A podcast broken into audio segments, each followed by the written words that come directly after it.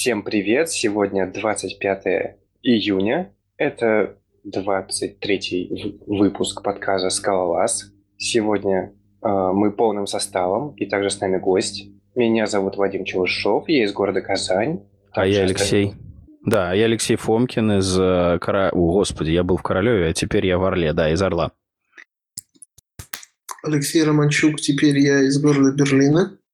Э, Гриш Помачин из Москвы. Евгений Токарев из Екатеринбурга. И я Евгений из Сан-Франциско. Если кто не понял, с нами сегодня Евгений Бурмака. Правильно я фамилию произношу? Да, все правильно. Это я. Привет. А Вот, и он нам сегодня расскажет много всего интересного про язык скала и про его работу над различными вещами а, возле этого языка. Ну, наверное, прежде чем расспрашивать про последнее видение, надо вообще просто расскажи, рас, э, расспросить его про как он попал в EPFL, как он там занялся компиляторами, ну и вообще, почему его в эту область занесло. А, давай с простого. Вот а, расскажи, как ты вообще попал в программирование и как связался со скала? Интересный вопрос. Первая часть нужно сейчас будет повспоминать. Программирование... Где-то лет с пяти я уже знал, что буду программистом, потому что мой папа работал программистом, мне стало сразу очевидно, что это то, что надо. Но мне сообщили, что перед тем, как стать программистом, нужно хорошо освоить математику. Поэтому всю школу вот до 11 класса включительно я занимался математикой. Даже участвовал в олимпиадах. Был очень весело, хороший способ а, познакомиться с людьми. А, много хороших знакомых осталось с того времени. И вот в университете наконец-то я понял, что с математикой нужно завязывать, нужно заниматься программированием. Начал что-то подколбашивать. Первая книга, которую я прочитал, была, была «Страуструб», классическая книжка по C++. Было очень интересно, я ее прочитал и сразу же сел и заоверинженерил какую-то хрень. Там было, помню, множественное наследование. Все, все фичи C++, которые я понял из этой книги, сразу захотел применить. Получился очень интересный результат. Ну, дальше начал работать, и в какой-то момент э, понял, что обычной работы недостаточно, и решил заняться чем-то похожим на исследование. Встретился с интересными людьми благодаря этому, и в итоге один, один из исследовательских проектов был кросс-компилятор из C-Sharp в Куду. По сути, можно было писать это было... Сейчас э, похожих э, продуктов очень много появилось, но в то время было даже более-менее ноу-хау, что на, выс... на высокоуровневом языке программирования можно написать CUDA э, kernel, то есть небольшой параллельный алгоритм, который обрабатывает данные, и потом инфраструктура, которую я наколбасил, она копировала эти данные, которые нужно обработать на GPU, каким-то образом трансформировала код, который был написан на C-Sharp в инструкции видеопроцессора и исполняла, собственно, алгоритм гораздо быстрее, чем если это делать локально. Вот, и после того, как э, я сделал эту библиотеку, я понял, что действительно очень даже неплохо колбасить языки программирования. Очень интересное занятие. И начал читать, что же на эту тему есть. Вообще в целом, что в мире происходит. Одна из научных публикаций, которую я нашел по поводу ГП-ГПУ, это значит э, вычисление, а, не графические вычисления на графических процессорах. А в одной из публикаций было упоминание лаборатории EPFL университета из Лозанны, в котором разрабатывался и до сих пор разрабатывается язык Scala. И в этой публикации я увидел все то же самое, что было с таким, с таким трудом сделано для C-Sharp.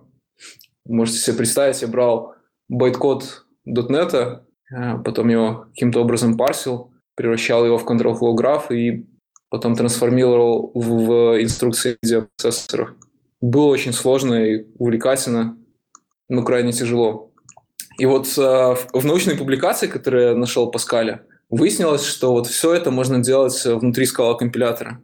И не нужно декомпилировать байткод, не нужно заниматься всякими такими изощренными вещами, прям брать и делать то, что интересно, не тратить время на разные церемонии. Я подумал, вау, вот это нечестно. У людей люди реально не понимают, как эту штуку делать. Все у них очень просто и красиво выходит. Ну, естественно, сразу нужно было им написать, пообщаться. Вот. Таким образом, я познакомился с Мартином, Мартином Мадерски, писателем Скалы. В принципе, письмо было примерно следующего рода.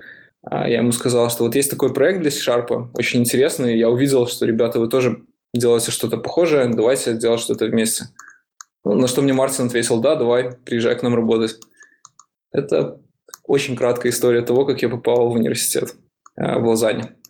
Сколько а времени прошло от того момента, когда ты начал а, работать, э, ну, тупо программистом, ну, просто программистом, не тупо программистом, просто программистом, вот, и того момента, когда ты понял, что надо идти в research? Я думаю, года 3-4. Вначале все было очень увлекательно, но знаешь, вот когда джуниор приходит на работу, ему рассказывают, вот смотри, тут архитектура такая классная.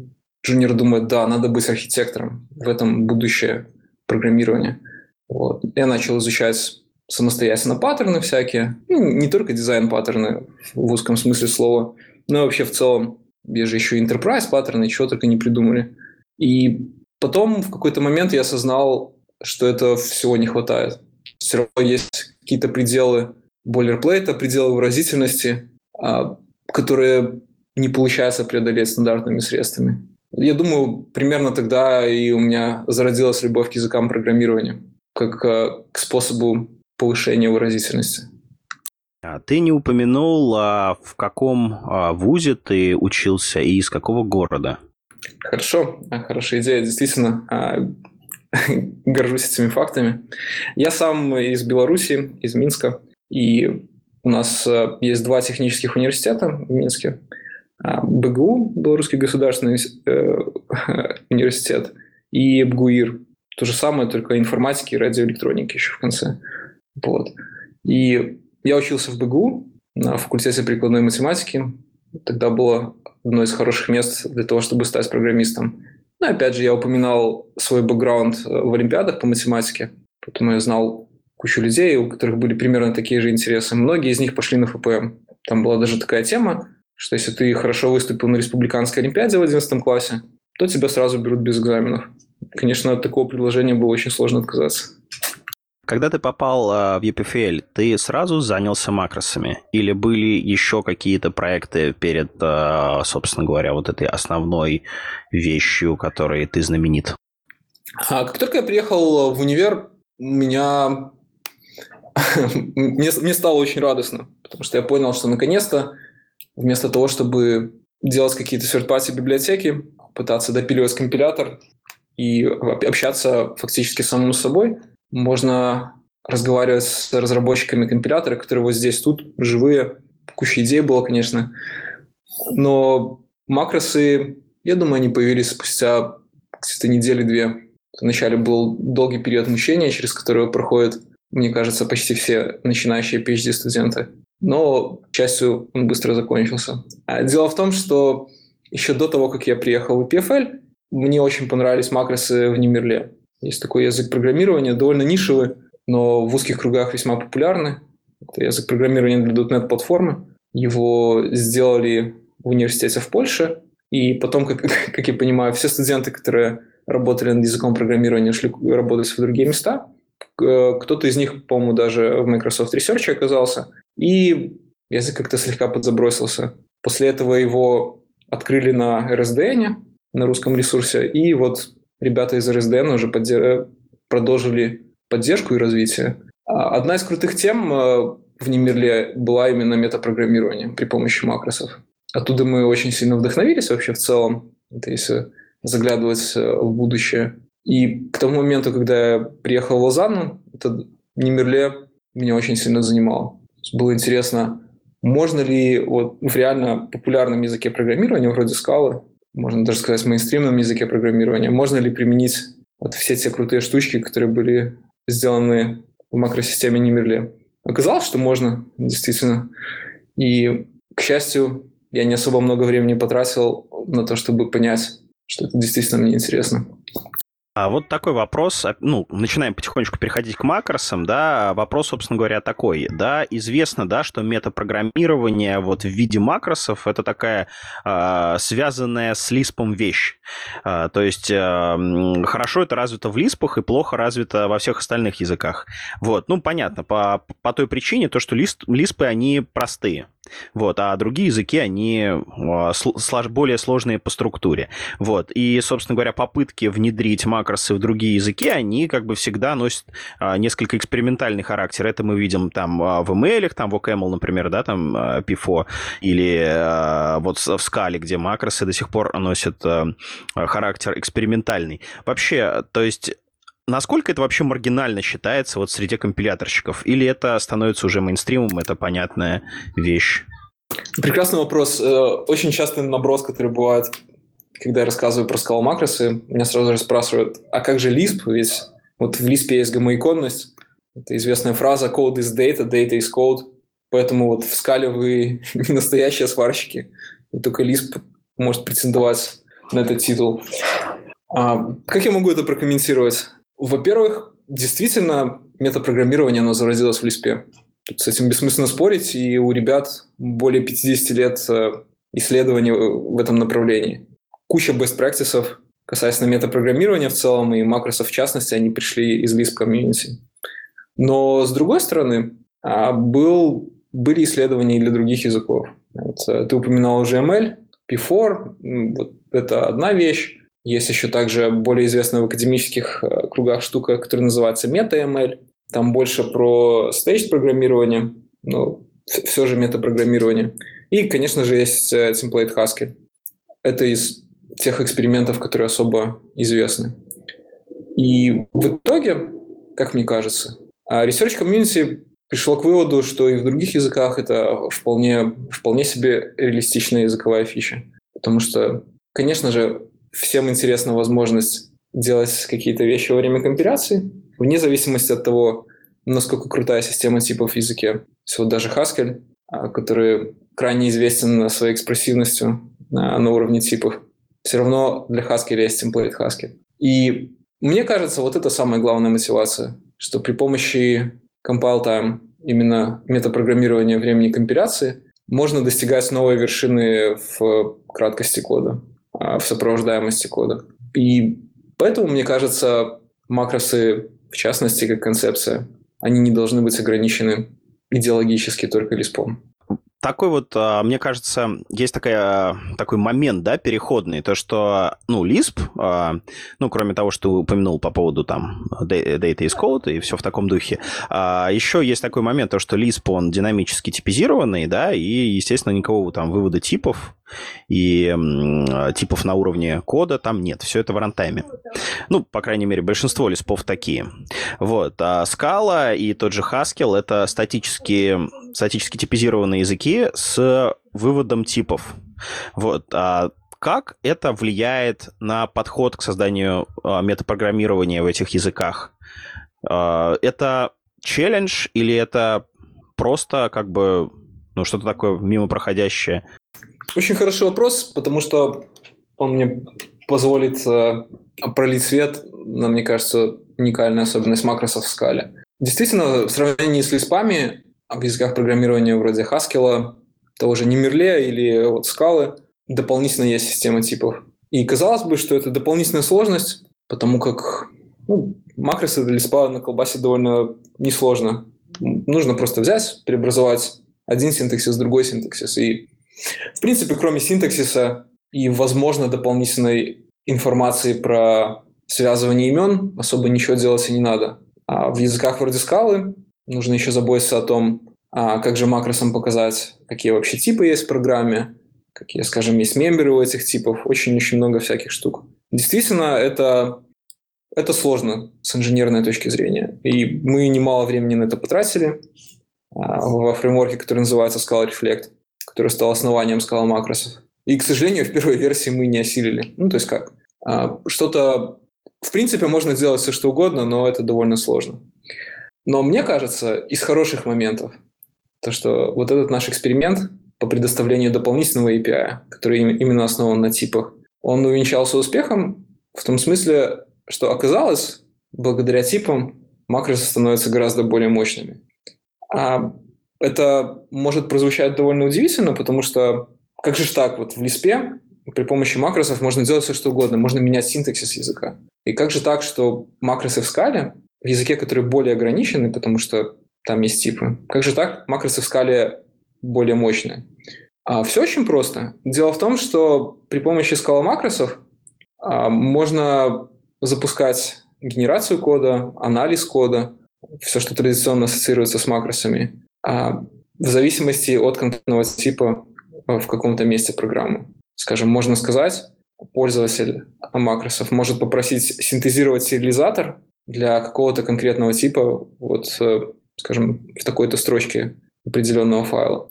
И такой макрос, он будет более мощным, чем то, что можно сделать в Lisp, потому что информацию про этот тип компилятор выведет самостоятельно, э, без помощи пользователя, благодаря, например, определению кейс-класса, который есть где-то там э, в библиотеке или рядом объявлено. И на основе этой информации можно построить, например, очень быстрый сериализатор, который не будет использовать runtime reflection, а будет непосредственно доступаться к полям этого кейс-класса. И в результате, если бы мы захотели сделать что-то такое в Lisp, то соответствующий макрос, который генерирует сериализатор, пришлось бы, а, в него пришлось бы информацию о типе скармливать руками. У нас в скале, ну и аналогично в статически типизированных языках, это можно сделать с автоматом. Спасибо большое за хороший вопрос. Действительно, очень э, крутая тема. Рад, что получилось о ней рассказать. Слушай, а расскажи, пожалуйста, а альтернатив нет? То есть template Haskell не, не позволяет так сделать? В других языках так тоже, так, ну, никакого аналога нет? Окей, okay, попробую уточнить. Не хотел загружать э, изложение деталями, но если более подробно. Во-первых, в template Haskell тоже есть э, похожие механизмы. Насколько я понимаю, API там более скромный, чем то, что мы предоставляем, но он существует. По-моему, эта функция называется reify, и при помощи функции reify можно, по сути, делать интроспекцию.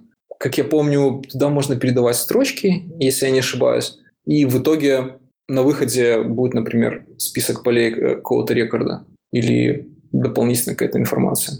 Вот, то есть template Haskell что-то подобное возможно.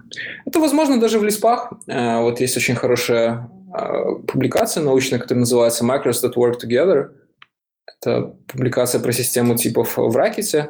И там рассказывается, как в Racket, это один из диалектов лиспа, а, как были добавлены специальные механизмы для того, чтобы сохранять метаданные. То есть не всю систему типов, а какие-то метаданные про элементы программы в одних макросах, и потом в других макросах эти метаданные загружать. То есть, условно говоря, если мы напишем макрос для объявления структур данных, скажем, макрос а-ля кейс-классы, то вот в нем можно будет сохранить э, какую-то информацию, которую потом сериализатор бы смог использовать.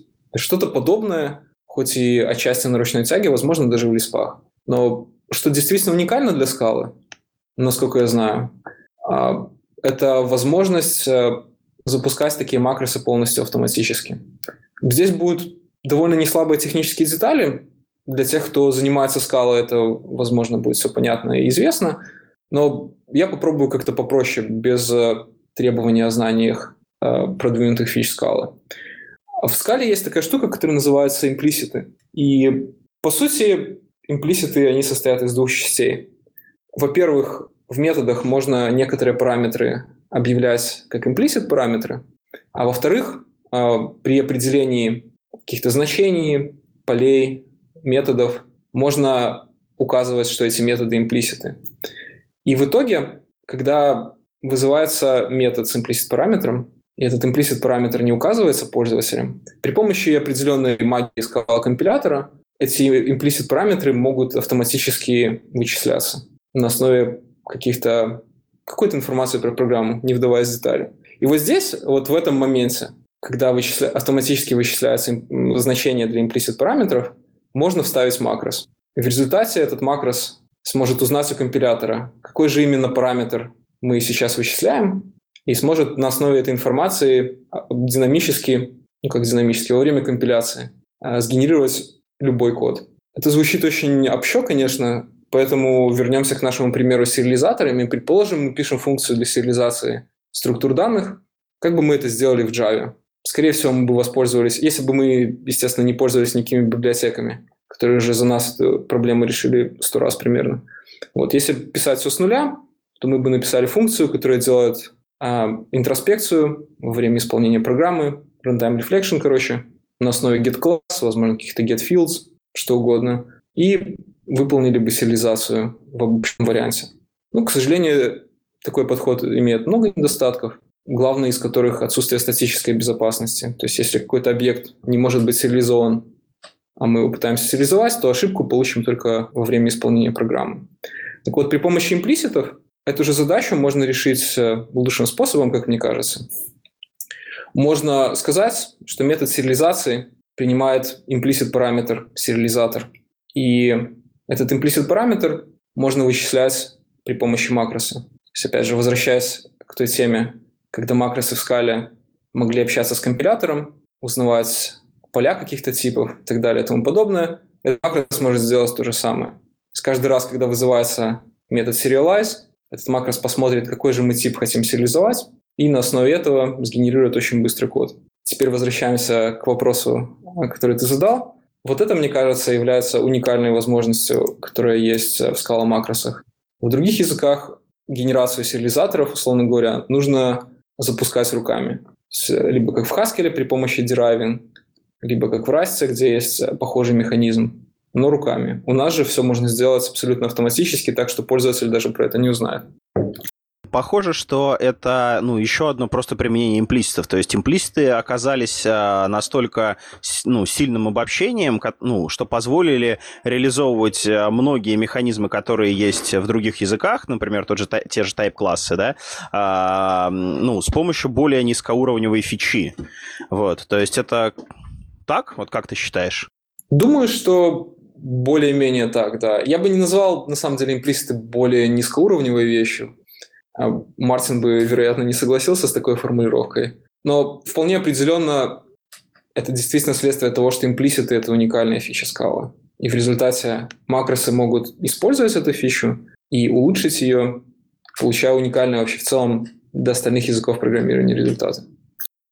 Спасибо Теперь за развернутый вот... ответ. Да, смотрите, давайте вот развилка. Мы можем а, вернуться к истории и на, поговорить про а, макросы, и мы можем пойти сразу дальше к Semantic DB и всем и скаломете и вообще на Vue. Вот а, как вы считаете, ребят, в первую очередь, вот Евгений, как ты считаешь? Мне было бы интересно рассказать немножко про историю и потом быстро перейти от этого к состоянию дел в современных макросах. А, те, кто следят за нашей работой в метапрограммировании, а, знают, вероятно, что макрос экспериментальная фича. До сих пор еще вот 5 лет спустя все еще эксперимент. А, все их используют как только можно, но вот такой вот статус. Также те, кто следят, знают, что долгое время мы обещаем, что вот-вот будет новая макросистема, которая каким-то образом круче, каким-то образом лучше, наконец-то она будет стабильной, но непонятно когда. Вот на этот вопрос у меня сейчас есть ответы, уже как несколько недель. Поэтому лично мне было бы интересно вот этой штукой поделиться. Но, ребята, тоже интересно узнать, что вам будет интересно послушать. Да поехали про историю, а потом за все остальное. Ну, вот мне кажется, в рамках э, обсуждения диссертации можно немножко. Там же, насколько я по, вот посмотрел по содержанию, там у тебя как раз вот и исторически как все развивалось, и так в структуре диссертации построено. Хорошо. Тогда давайте сразу, может быть, обсудим эту тему, а потом э, переключимся на скаломету. Как? Звучит отлично, а... да. Ну, все, замечательно тогда. Там, перетаскивающие карточки. Перетащи, пожалуйста, тему про диссертацию. Хорошо, вы мне сообщите, когда можно говорить. Я подожду. Все, можно, пора. можно начинать, да. Отлично. Итак, начнем с макросов в историческом порядке. Действительно. Э, вот народ уже ссылался на мою диссертацию. Э, я недавно защитил кандидатскую диссертацию в Лозанне. Теперь я уже даже не в университете работаю об этом чуть позже. Но в качестве, скажем, э, подведения итогов э, для моей работы в Лозанне был написан такой объемный труд, почти 250 страниц, очень много текста, несколько месяцев просто сидел и писал часов э, по 60, по 80 в неделю. Была крутая тема. И если кому-то будет интересно более подробно ознакомиться с вещами, которые я раньше упоминал, про макросы, про имплисит макросы, или с вещами, которые я сейчас упомянул обзорно, милости просим. А, диссертация абсолютно публично, ее можно нагуглить э, по моему имени и написать что-то вроде тезис или dissertation. Скорее всего, попадете куда нужно. Итак, касательно истории. Как я упомянул, все началось э, с моего нездорового обожания Немерле и желания попробовать, как же так заколбасить э, макросы в популярный язык программирования. Когда я пришел с этой мыслью к Мартину в самом начале, наверное, это было очень странно. Приходит новый человек, у него гениальная идея, давайте добавим новую фичу в язык. Мартин, вероятно, сделал фейспалм, я уже, к сожалению, не помню точно. Вот еще один человек с еще одной фичей, доколе. И в результате мне пришлось сесть, хорошо подумать, что же делать, что же делать, как убедить Мартина, потому что ну, очень хотелось а, наколбасить макросы. И в итоге а, помог случай, который от меня на самом деле не зависел. Дело в том, что когда я пришел в университет, Параллельно с этим э, начиналась жизнь компании TypeSafe, которая теперь известна под названием Lightband. А в тот год, в 2011 год, Мартин ушел а, в академический отпуск. Наверное, это так называется а, по-русски. По-английски называется sabbatical, который заключался в том, что он ездил по миру, часто бывал здесь, в долине, в Сан-Франциско, и пытался организовать компанию, которая бы занималась коммерческой, коммерческой поддержкой скала. К тому времени стало уже ясно, что Scala очень популярный язык программирования в индустрии, нужно с ней что-то делать, и возможностей студентов в нашей лаборатории уже стало не хватать. То есть, по сути, у нас было человек 10, наверное, и вот все эти 10 человек, вместо того, чтобы делать научные публикации, то, что как бы должны делать PhD-студенты, они сидели и фиксили баги в скале. Вот такая забавная ситуация была. И на всем этом были основаны многомиллионные бизнесы. К тому времени Twitter уже очень плотно подсел на скалу, перелез с Руби. Вот, была забавная ситуация. В итоге Мартин решил основать компанию, которая бы все это делала официально. И как раз к тому времени, когда я пришел в университет, вместе с TypeSafe был организован совместный грант. Грант – это, можно даже сказать, такая заявка в одно из специальных бюро, которое обычно поддерживается правительством, на совместный проект а, с индустриальной компанией, пишется соответствующий пропозал, объяснение, что будет сделано, и в итоге, если этот проект выбран, выделяются деньги. Действительно, проект был выбран, выделены были деньги на то, чтобы разработать э, специальные, специальную Data Access библиотеку, которая использует функциональность скалы каким-то образом и предоставляет новые возможности по сравнению с тем, что есть сейчас.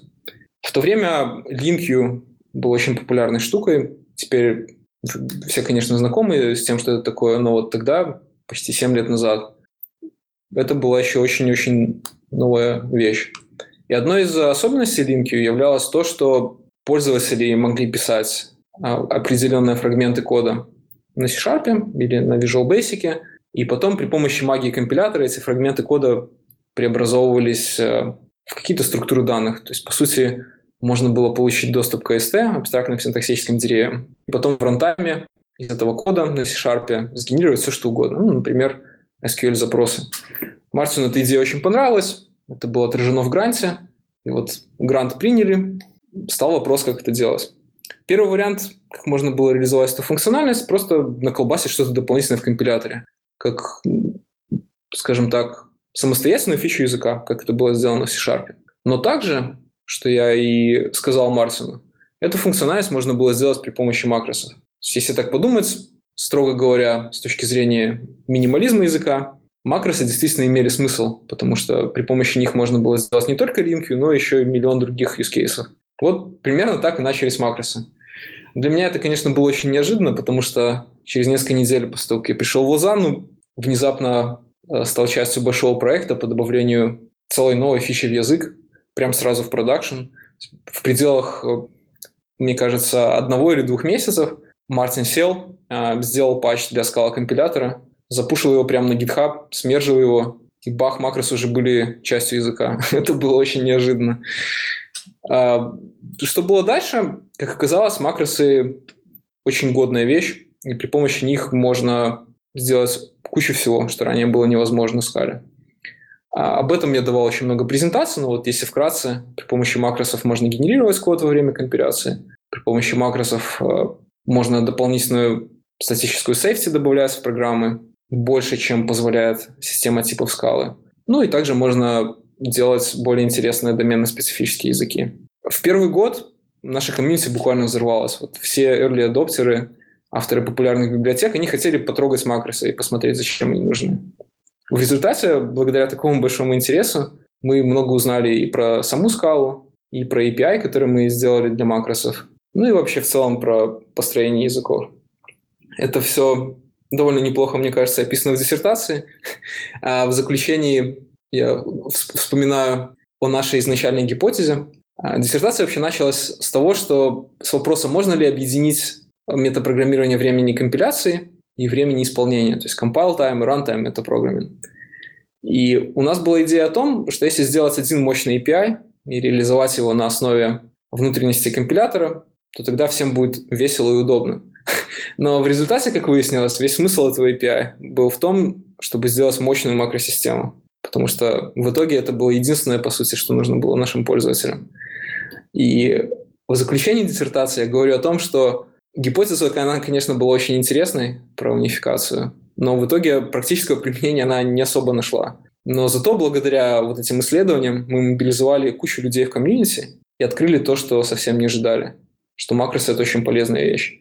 А макросы в статически типизированном языке — это еще круче. А, мне кажется, это хороший пример того, ну, как э, должен быть построен research. Если мы вкладываем значительное количество ресурсов и не стремимся обязательно во что бы то ни стало подтвердить нашу гипотезу, даже вопреки фактам, а действительно стараемся понять, что же полезно на практике, тогда получаются здоровские результаты. В этом плане я очень доволен историей макросов и тем, как оно все обернулось. Начнем потихонечку тогда переходить к мете, правильно? А, вот тогда сразу первый провокационный вопрос. А почему, а, когда ты начал делать мету, на, ну, как бы ты ее начал делать с макроаннотацией, а не с инлайн макросов? Ну, то есть, э, почему я это спрашиваю? Потому что в оригинальных макросах дев-макросы появились, ну, примерно сразу, а макроаннотации, они до сих пор через макро-парадайз, вот, и не входят как бы в поставку по умолчанию.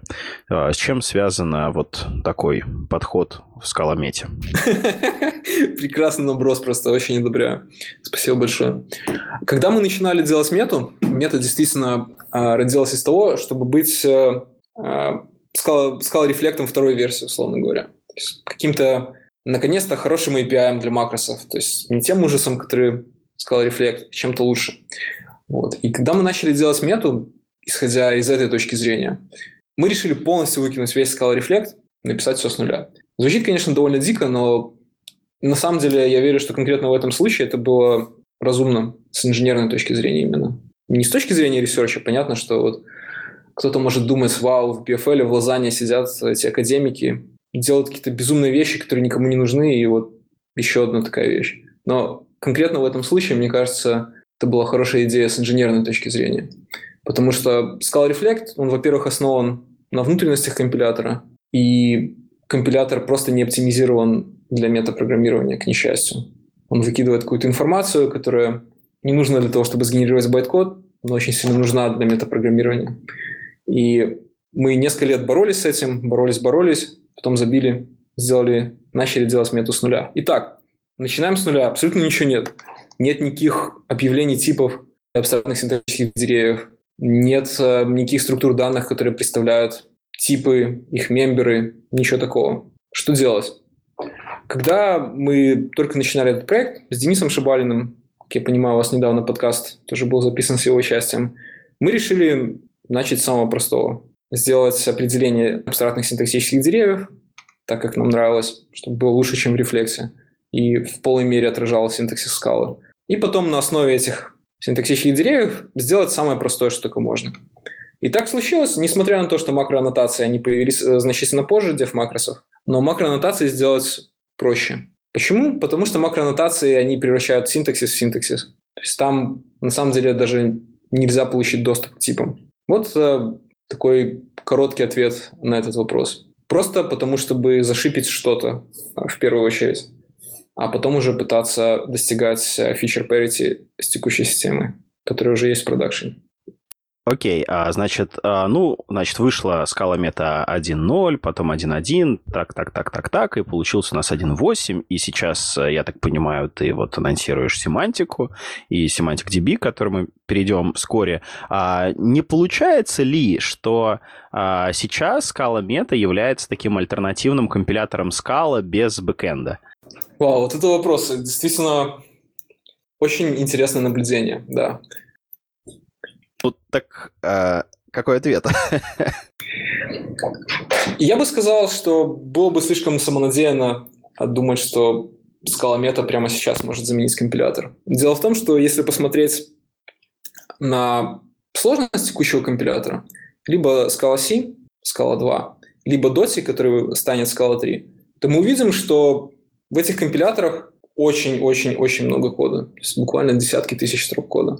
И даже если нам удалось воспроизвести парсер, то есть вот действительно у нас кроме своих абстрактных синтетических деревьев есть еще и парсер, несколько тысяч строк кода, которые мы адаптировали из Scala Но все равно, если бы мы захотели сделать полноценный компилятор, было бы еще несколько лет работы. Поэтому... Есть по... Ага. А, поэтому да, мне да, кажется, да. что вот этот vision, того, что можно иметь независимый скала компилятор, а, который был бы не сделан ни PFL, ни Lightband, а вот какой-то third party. Это очень интересная идея, потому что она была, была бы в конечном итоге полезна для нашего комьюнити. Но пока что говорить об этом преждевременно. Жень, а скажи, пожалуйста, а зачем вам потребовалась, потребовалась своя реализация деревьев? Для того, чтобы не зависеть от внутренности компилятора?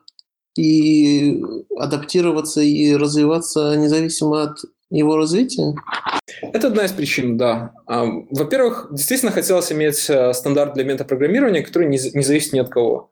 Понятное дело, абстрактные синтаксические деревья есть и в Scala, есть и в Dota, есть и в IntelliJ, в Scala плагине э, идеевском. Но это все конкретные реализации. Хотелось иметь э, что-то, какой-то стандарт, касательно, касательно которого можно было бы достичь консенсуса, и потом его эволюционировать независимо от внутренности какой-то конкретной реализации. Да, как-то так, действительно. И во-вторых, а, чисто с инженерной точки зрения, как я уже упоминал раньше, лично меня не устраивает Scala Reflect, то есть внутренности Scala компилятора, потому что определенная информация, например, информация о выравнивании кода, о пробелах, о комментариях, она выкидывается парсером, то есть она до деревьев прям даже не доходит. И в итоге, если что-то пробовать делать на деревьях компилятора, что-то, что касается форматирования, например, то либо ничего не получится, либо получится что-то довольно убогое. В результате мы просто были вынуждены сделать наши собственные структуры данных и наш собственный парсер, потому что иначе user experience был, к сожалению, недостаточно хорошим. А как в Dotty с этим ситуацией обстоит? Dotty разрабатывался 10, даже больше, чем... Они начали его делать более чем 10 лет после начала работы над э, второй скалой. Но Dotty, опять же, это компилятор. И поэтому а, структуры данных Dotty, они оптимизированы для pipeline а, когда на вход поступают исходники, на выход э, уходит байткод. Соответственно, какие-то вещи, они тоже игнорируются. То есть, например, а, в деревьях Dotty нет возможности все еще узнать информацию о выравнивании. Комментарии, насколько я помню, они также пропускаются. Но, с другой стороны, Dotty — это важный эволюционный шаг от C, а, который заключается в том, что деревья парсера гораздо более детализированные, чем ранее.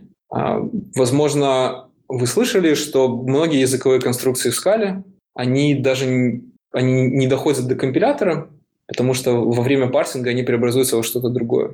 А, самый известный пример на эту тему — это форлупы. Форлупы это, по сути, синтаксический сахар над вызовами таких методов, как map, flat map, for each. И этот синтаксический сахар, а, он получается уже на этапе парсинга. после того, как а, Scala C пропарсил исходники, в которых есть форлупы, во внутреннем представлении компилятора там уже вызовы методов map и flat map. Такого в Dotty нет. В Dotty деревья парсера гораздо более детализированы, и это, мне кажется, очень хорошо. Но, к сожалению, для публичного метапрограммирования на мой взгляд, этого еще недостаточно. И в результате, мне кажется, это служит подтверждением нашей стратегии иметь свои деревья. Потому что мы, конечно же, можем использовать те инновации, которые сделали в компиляторе Dota, и действительно коннектор к Dota от скаломета к Dota, он более удобный для нас, но мы не зависим от каких-то дизайн-решений, которые э, принимают э, разработчики компилятора. И мы можем предоставить консистентный и удобный experience для наших пользователей вне зависимости от того, какая из команд компилятора что делает. Круто, спасибо. Переходя а, Переходя к скаламете и Semantic DB, вот а, вы начинаете делать внутри скаламета. Да, кстати, сколько кроме тебя еще разработчиков скаломета?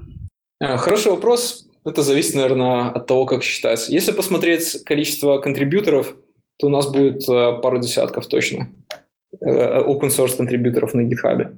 Если посмотреть, сколько людей занято full-time, то это буду я здесь в Твиттере, а это будет Олаф из скала-центра, который работает над продуктом, основанным на мете. То есть в какой-то мере он тоже задействован э, в этом. И будет пару других людей, э, которые через уже планируются. На самом деле команда не очень большая, с одной стороны, но с другой стороны у нас реализовано уже очень много. Если посмотреть на историю проекта, у нас почти 4000 комитов, Цифра поражает воображение, конечно, особенно для студенческого проекта.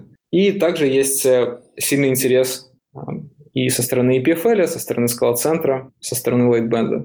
То есть я думаю, мы в очень неплохой позиции в этом плане. Окей, тогда все, начинаем а, про семантику. Собственно говоря, возвращаясь немножечко к вопросу троллящему, надеюсь, а, а, он был троллящий, значит, про не получается ли новый альтернативный компилятор, а, значит, вопрос про поддержку семантики такой. А, насколько полной будет поддержка а, типов в скаломете. То есть это вывод типов, это, соответственно, дерево типов, а, это самое там, а, не знаю, ковариантность, инвариантность. То есть что будет поддерживаться, что не будет поддерживаться? Прекрасный вопрос. Спасибо большое. Так, как я уже упомянул ранее, самое первое, что мы запилили в скаломете, это был синтаксический API. Просто возможность получить э, абстрактные синтаксические деревья для скала-программ, и потом на основе этих э, деревьев дать возможность пользователям их преобразовать. Но с чем у нас были сложности? Ну, проекту уже три года почти. А с чем были сложности, так это с тем, чтобы предоставить информацию о типах. Почему? Ну, потому что, опять же, для того, чтобы предоставить эту информацию, нужно было вначале объявить соответствующую структуру данных. Потом для каждого компилятора, который мы хотим поддерживать, Нужно было написать специальные модули, мы их по-разному называли, коннекторы, конвертеры. Ну, в любом случае идея ясна. А модули, которые бы преобразовывали информацию, которая существует э, внутри конкретной реализации, например, внутри скалоси, в информацию в нашем общем формате. Как выяснилось, для этого есть э, много препятствий. Не буду здесь вдаваться в детали.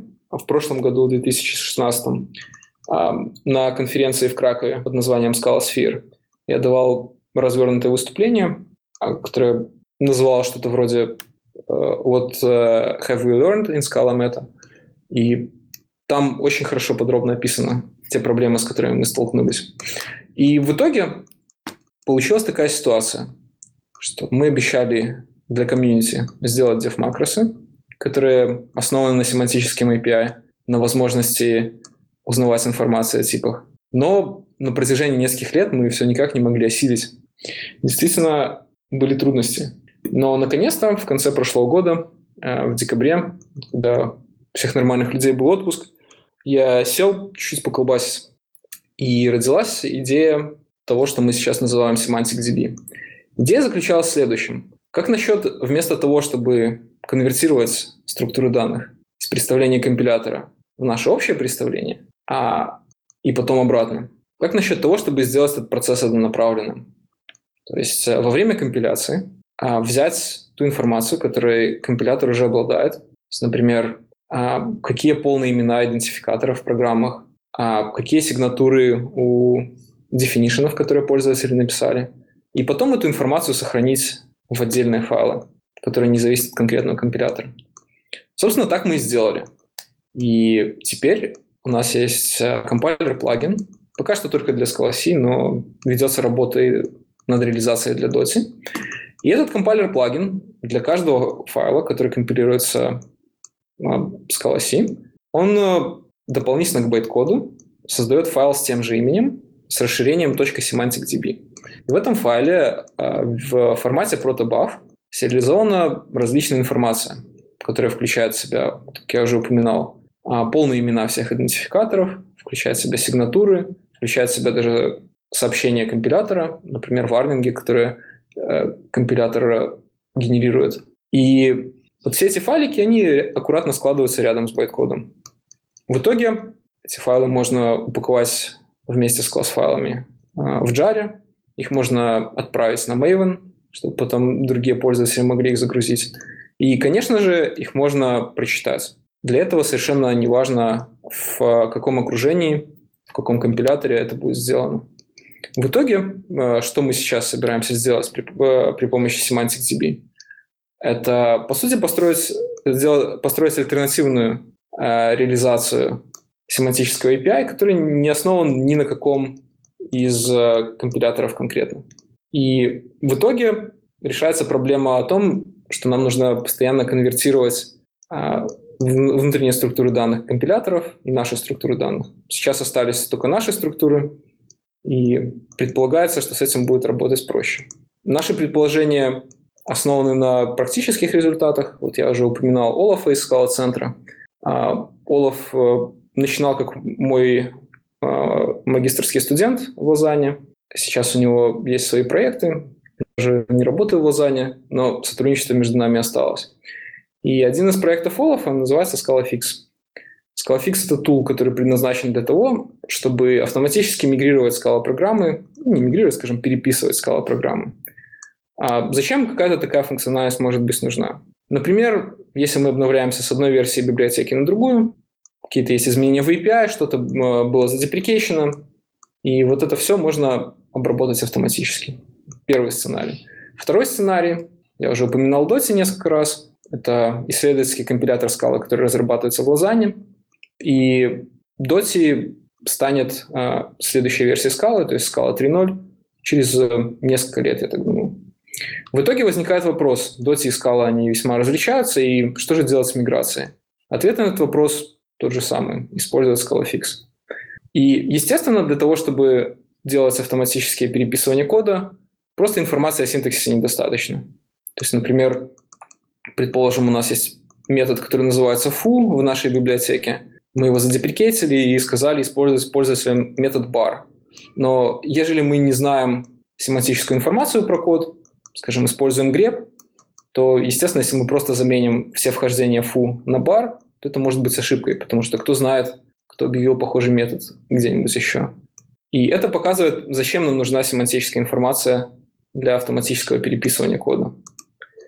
В итоге эту семантическую информацию, конкретно ScalaFix, получает из SemanticDB. То есть вначале мы компилируем ту программу, которую хотим мигрировать с нашим компайлер-плагином, и потом используем SemanticDB файлы прямо из ScalaFix.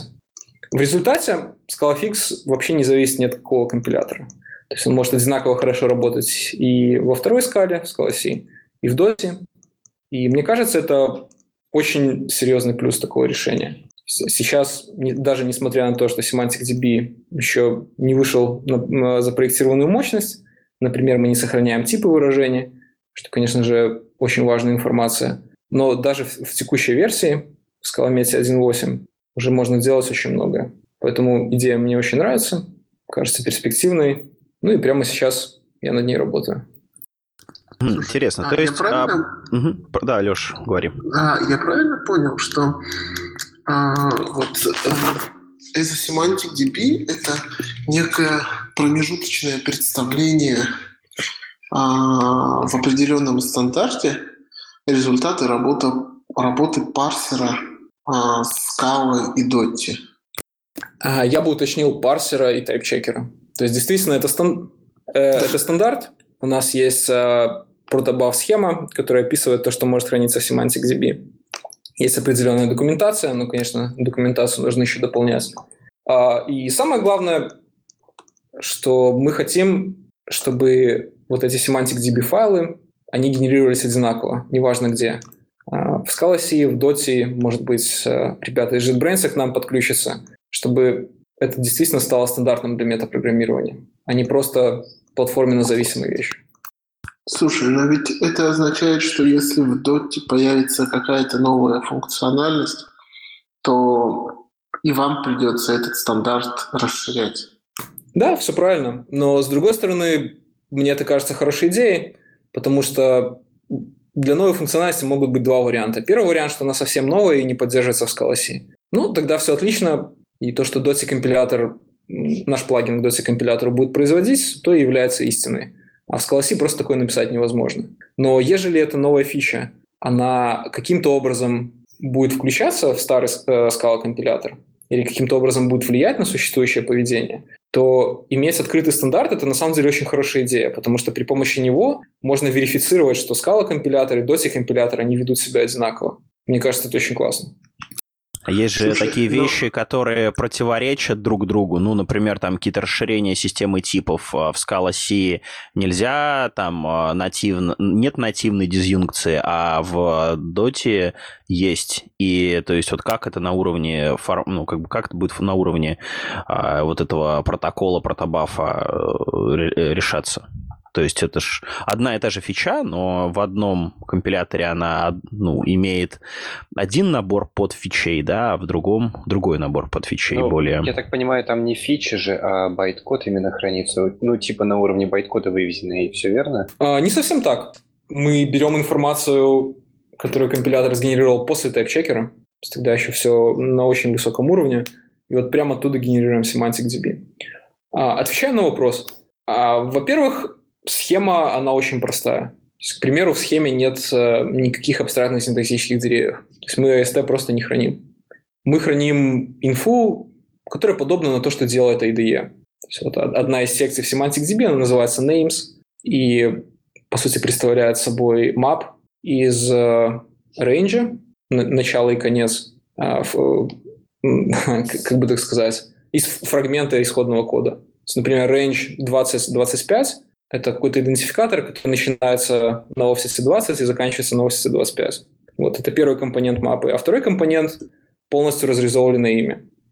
Вот, то есть конкретная схема, она достаточно гибкая для того, чтобы не зависеть от э, разницы в реализациях между компиляторами. Что будет зависеть, это конкретно содержимое semantic DB файлов.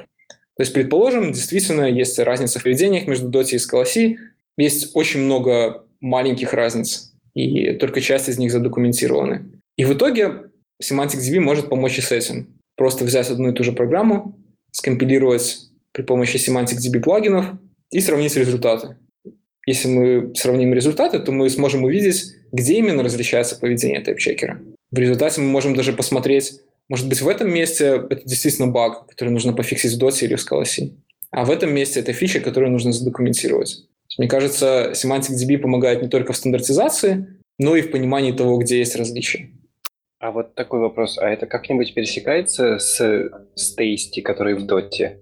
Отлично. Очень неудобные вопросы, и прекрасно, что мы их обсуждаем прямо сейчас, потому что теперь все смогут узнать ответ на этот вопрос. Действительно, можно сказать, что Semantic DB является более ограниченной версией Tasty. А Tasty как технология, как идея, она оригинально появилась в Каламете, потом она была реализована в Доте, и вот сейчас же мы прошли, по сути, полный круг, вернулись обратно в скаломету.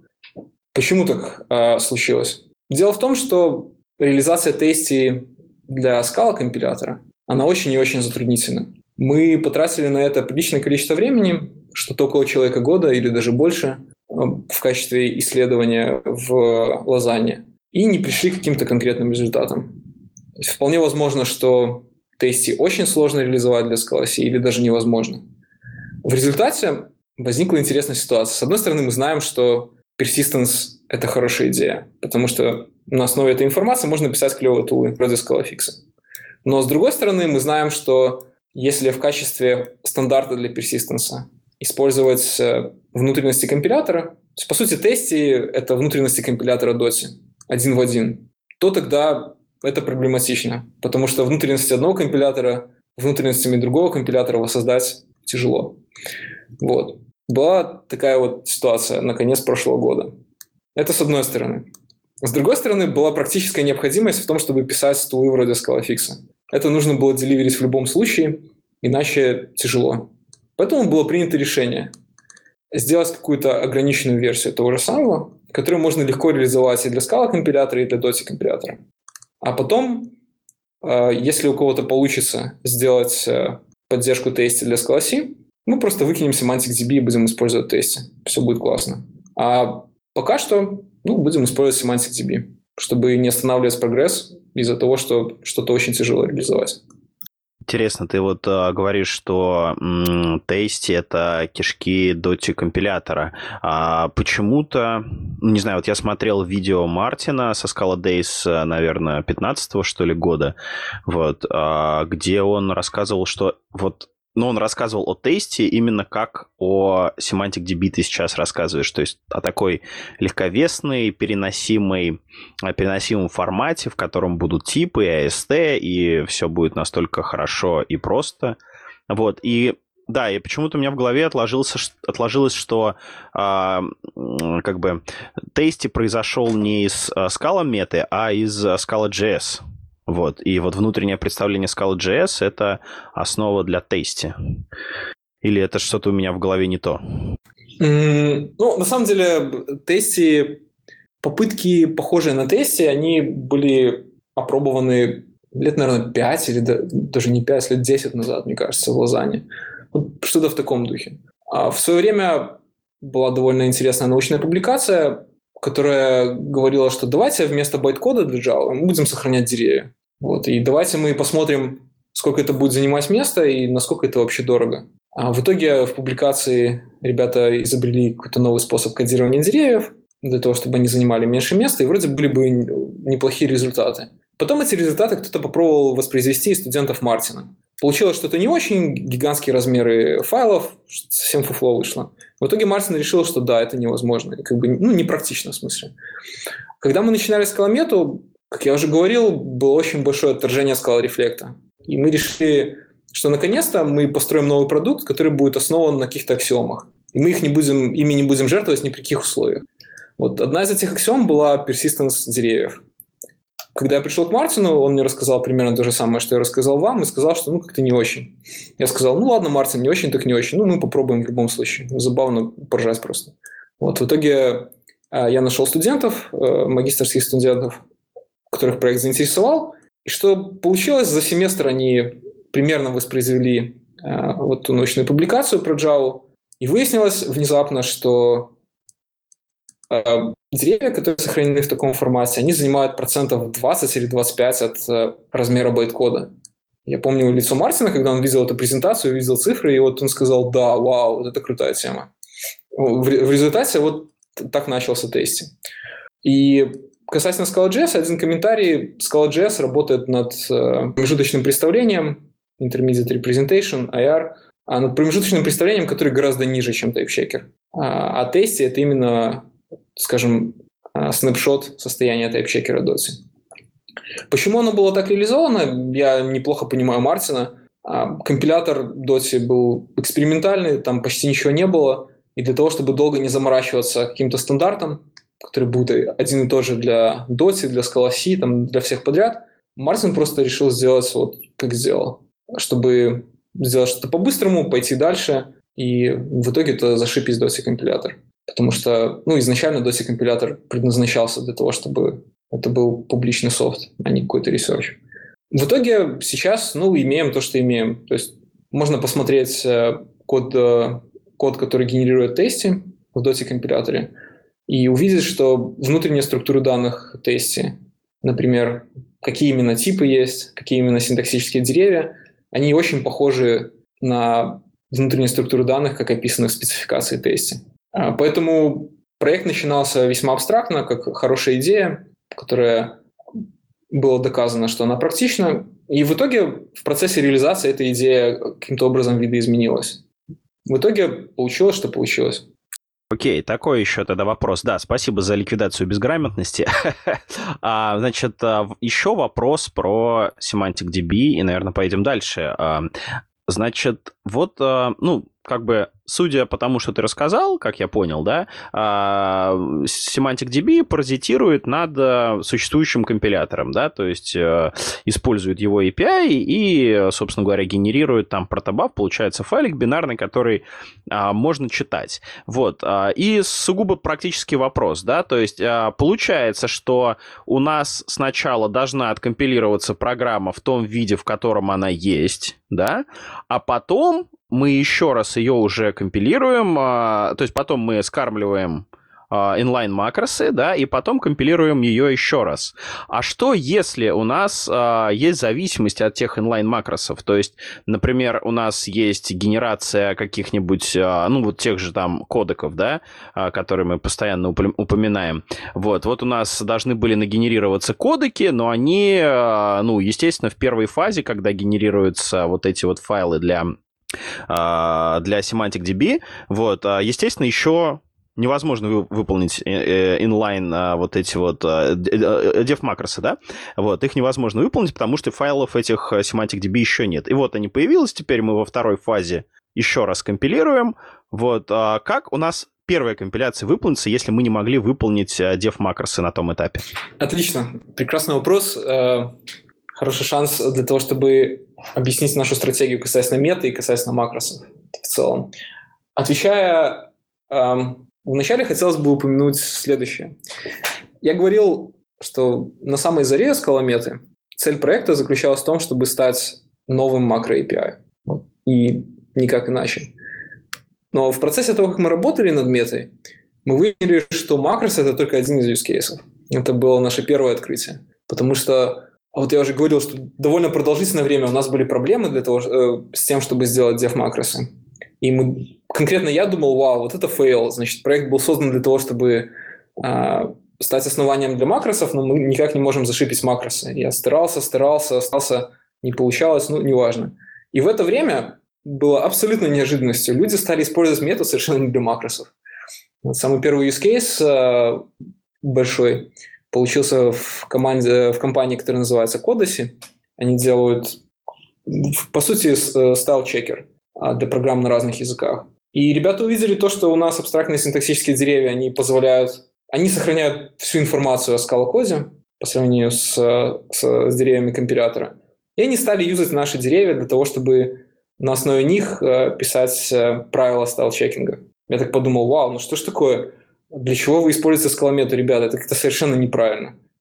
Но было интересно, я стал наблюдать. Потом э, пришел Олаф в лаборатории и сказал, что вот у меня есть такая идея, хочу сделать э, Scala FMT. То есть э, программу, которая бы автоматически форматировала исходники на скале. И почему Олаф пришел именно ко мне? Потому что он увидел, что, опять же, синтаксический API, скалометы, он сохраняет всю информацию про форматирование, про комментарии, про индентейшн, про все что угодно.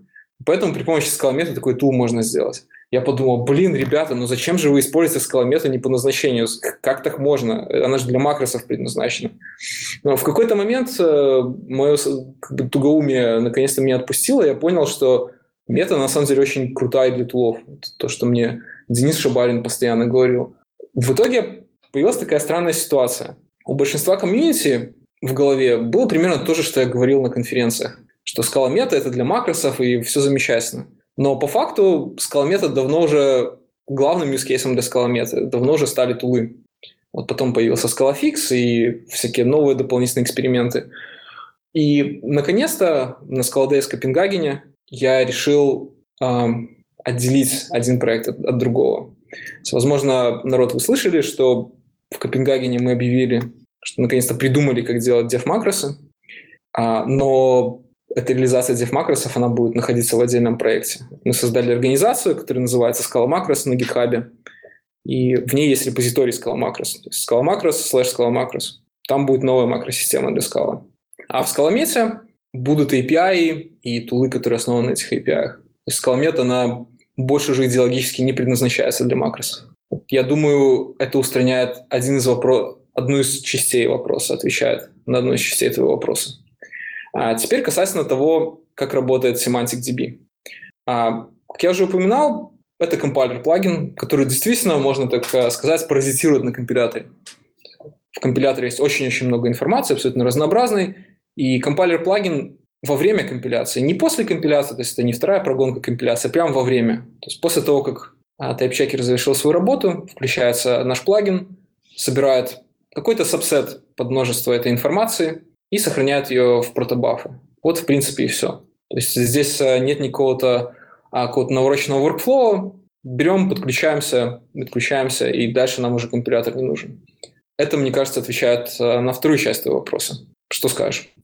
Нет, не совсем. А, я не просто не понимаю, в какой момент а, завершается, да, завершается фаза компиляции, да, то есть мы сгенерировали файлики, и оказалось, что у нас, а, я не знаю, макрос должен был сгенерировать какой-нибудь implicit, но он не сгенерировал, потому что мы его не выполнили, да, этот макрос, потому что у него нет еще информации необходимой, потому что он не был запущен. То есть, я так понимаю, вот этот компайлер плагин, он создает файлик. Это его единственное предназначение. И потом какой-то другой компайлер, компайлер плагин, например, Paradise, а, делает уже работу с макросами. Или я не прав?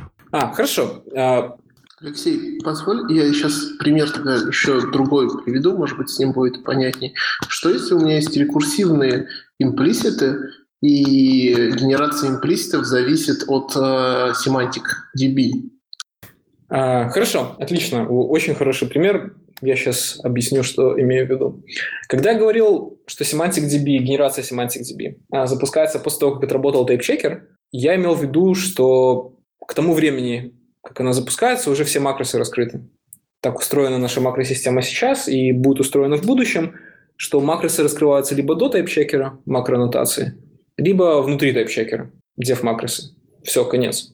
То есть После того, как TypeChecker отработал, никаких макросов уже в помине не должно быть. Если они там есть, то это просто баг в компиляторе. В итоге SemanticDB, он абсолютно не зависит никак от макросов. Это про зависимость в одну сторону. Э, теперь возвращаясь э, к твоему вопросу о том, что если макрос зависит от SemanticDB. Вот. Здесь как раз я бы хотел сделать уточнение, которое нужно было сделать, не знаю, может, год назад, а то и два года назад, касательно мер. Макросы никак не могут использовать SemanticDB. Вообще никак. То есть э, API макросов — это совершенно не API меты. Они очень похожи, и в данный момент они одинаковые вообще, но они принадлежат разным проектам, то есть ну, тупо два разных джара, да, которые, на которых нужно ссылаться. Поэтому макросы — это одна технология, которая живет в репозитории Scala Macros, Scala Macros. И мета — это другая технология, которая живет в репозитории Scala Meta, Scala Meta. Вот как-то так. Надеюсь, ответил на вопрос. Да, спасибо. Вот теперь я ничего не понимаю. Ну ладно, окей. Ребят, если а, у вас есть вопросы к а, Евгению по поводу еще, еще по поводу меты и Semantic DB. Да-да, я, вот. я хотел спросить. И потом а, будем заканчивать. Угу. Такой вопрос ну, как бы очевидно, что э, э, Semantic DB, она вроде как очень удачно подходит под всякие э, тулы, типа э, базовой поддержки синтаксиса в текстовых редакторах. И вот интересно было бы узнать, э, ну, как э, будет обрабатываться ситуация, что, ну, как бы, если, ну, если мы проект какой-то делаем, э, ну, как бы скала мета выглядит так, что вот она, типа, один раз для проекта информацию сгенерировала, а обновляется она, ну, вот просто перезапуском компиляции.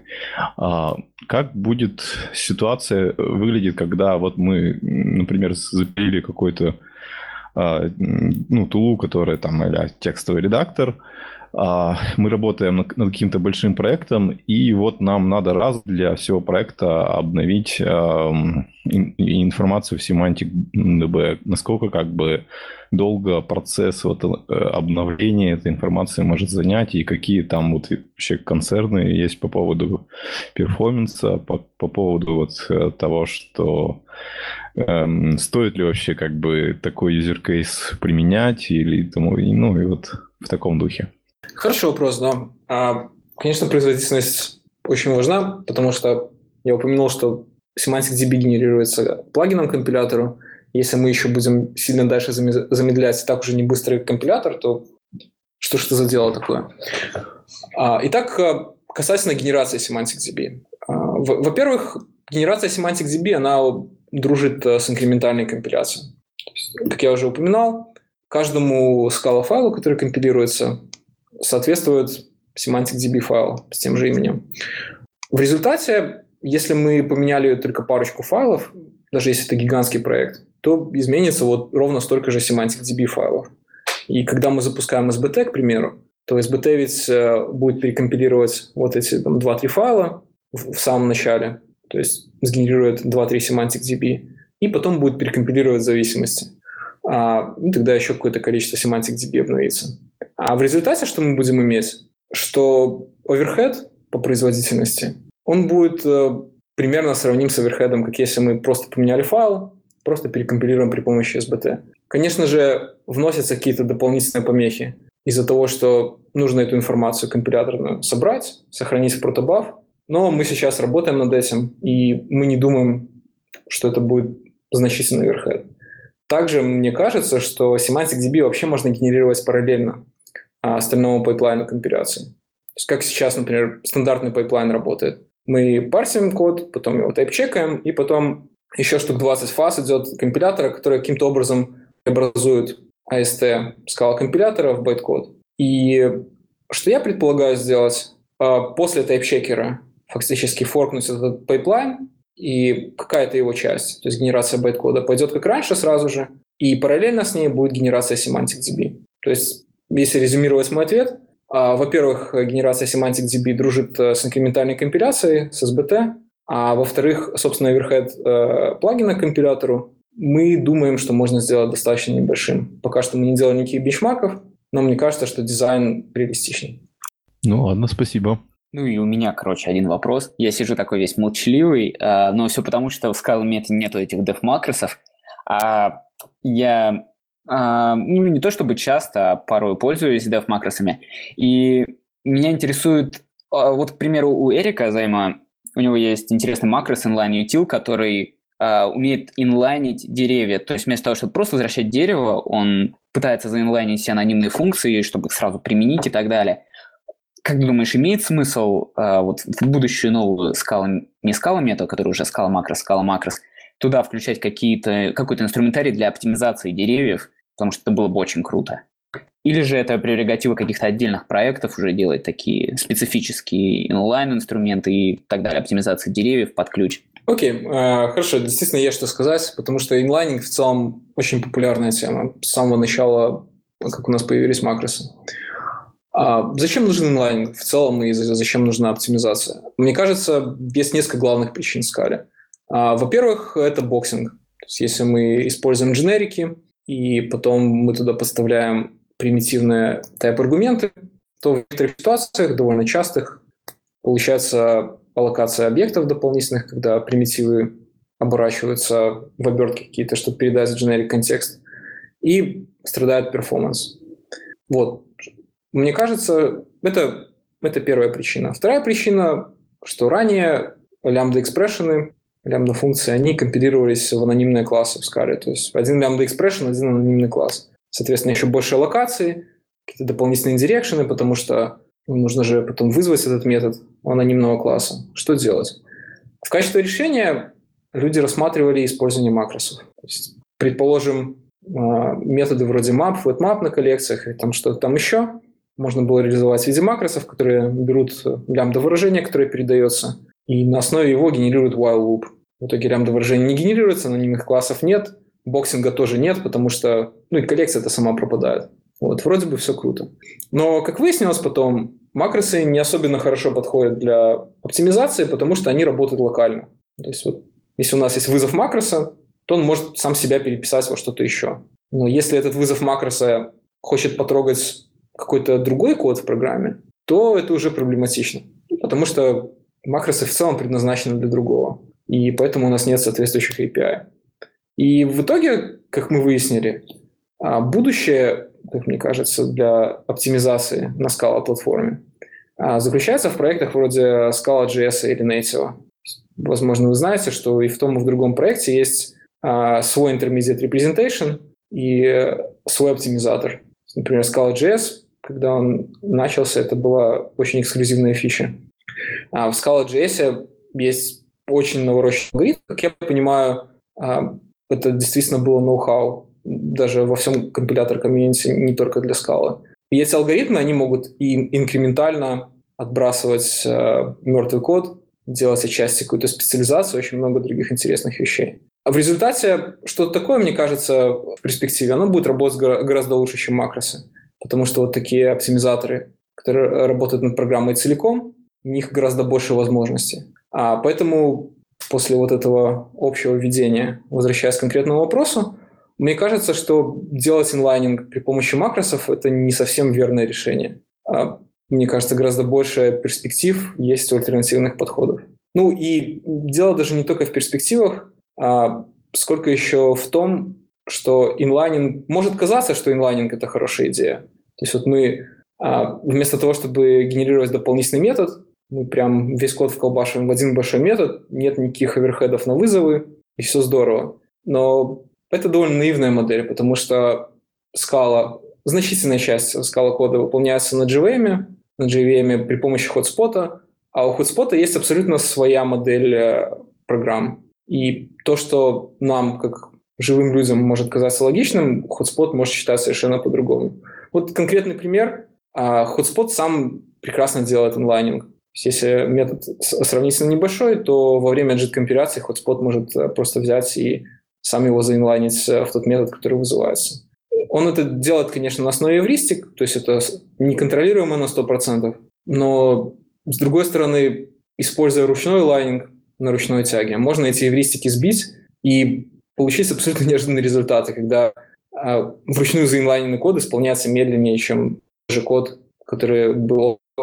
Использование макросов для performance а э, несколько неоправданно. Во-первых, потому что у нас под капотом виртуальная машина очень сложная, которую зачастую сложно предсказать. И все далеко не так просто, как обычный инлайнинг. А во-вторых, потому что у нас есть уже очень хорошие а, production ready research и Scala.js, и в Native, которые решают эту проблему гораздо более эффективно, потому что используют глобальное знание о программе. Ладно, спасибо. Ну, все же да, я думаю, что инлайнинг как раз в первую очередь и... Ну, я пытался его использовать, чтобы более-менее предсказать оптимизацию, но да, я согласен, бывают очень странные вещи.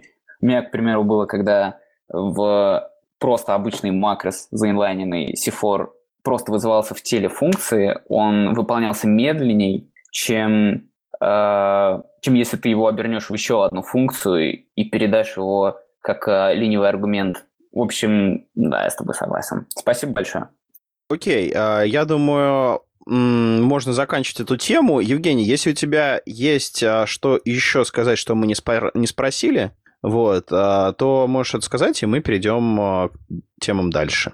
А, хорошо, а, спасибо. Одну вещь, которую я хотел а, сделать, может быть, еще раз чуть-чуть объяснить разницу между макросами и метой.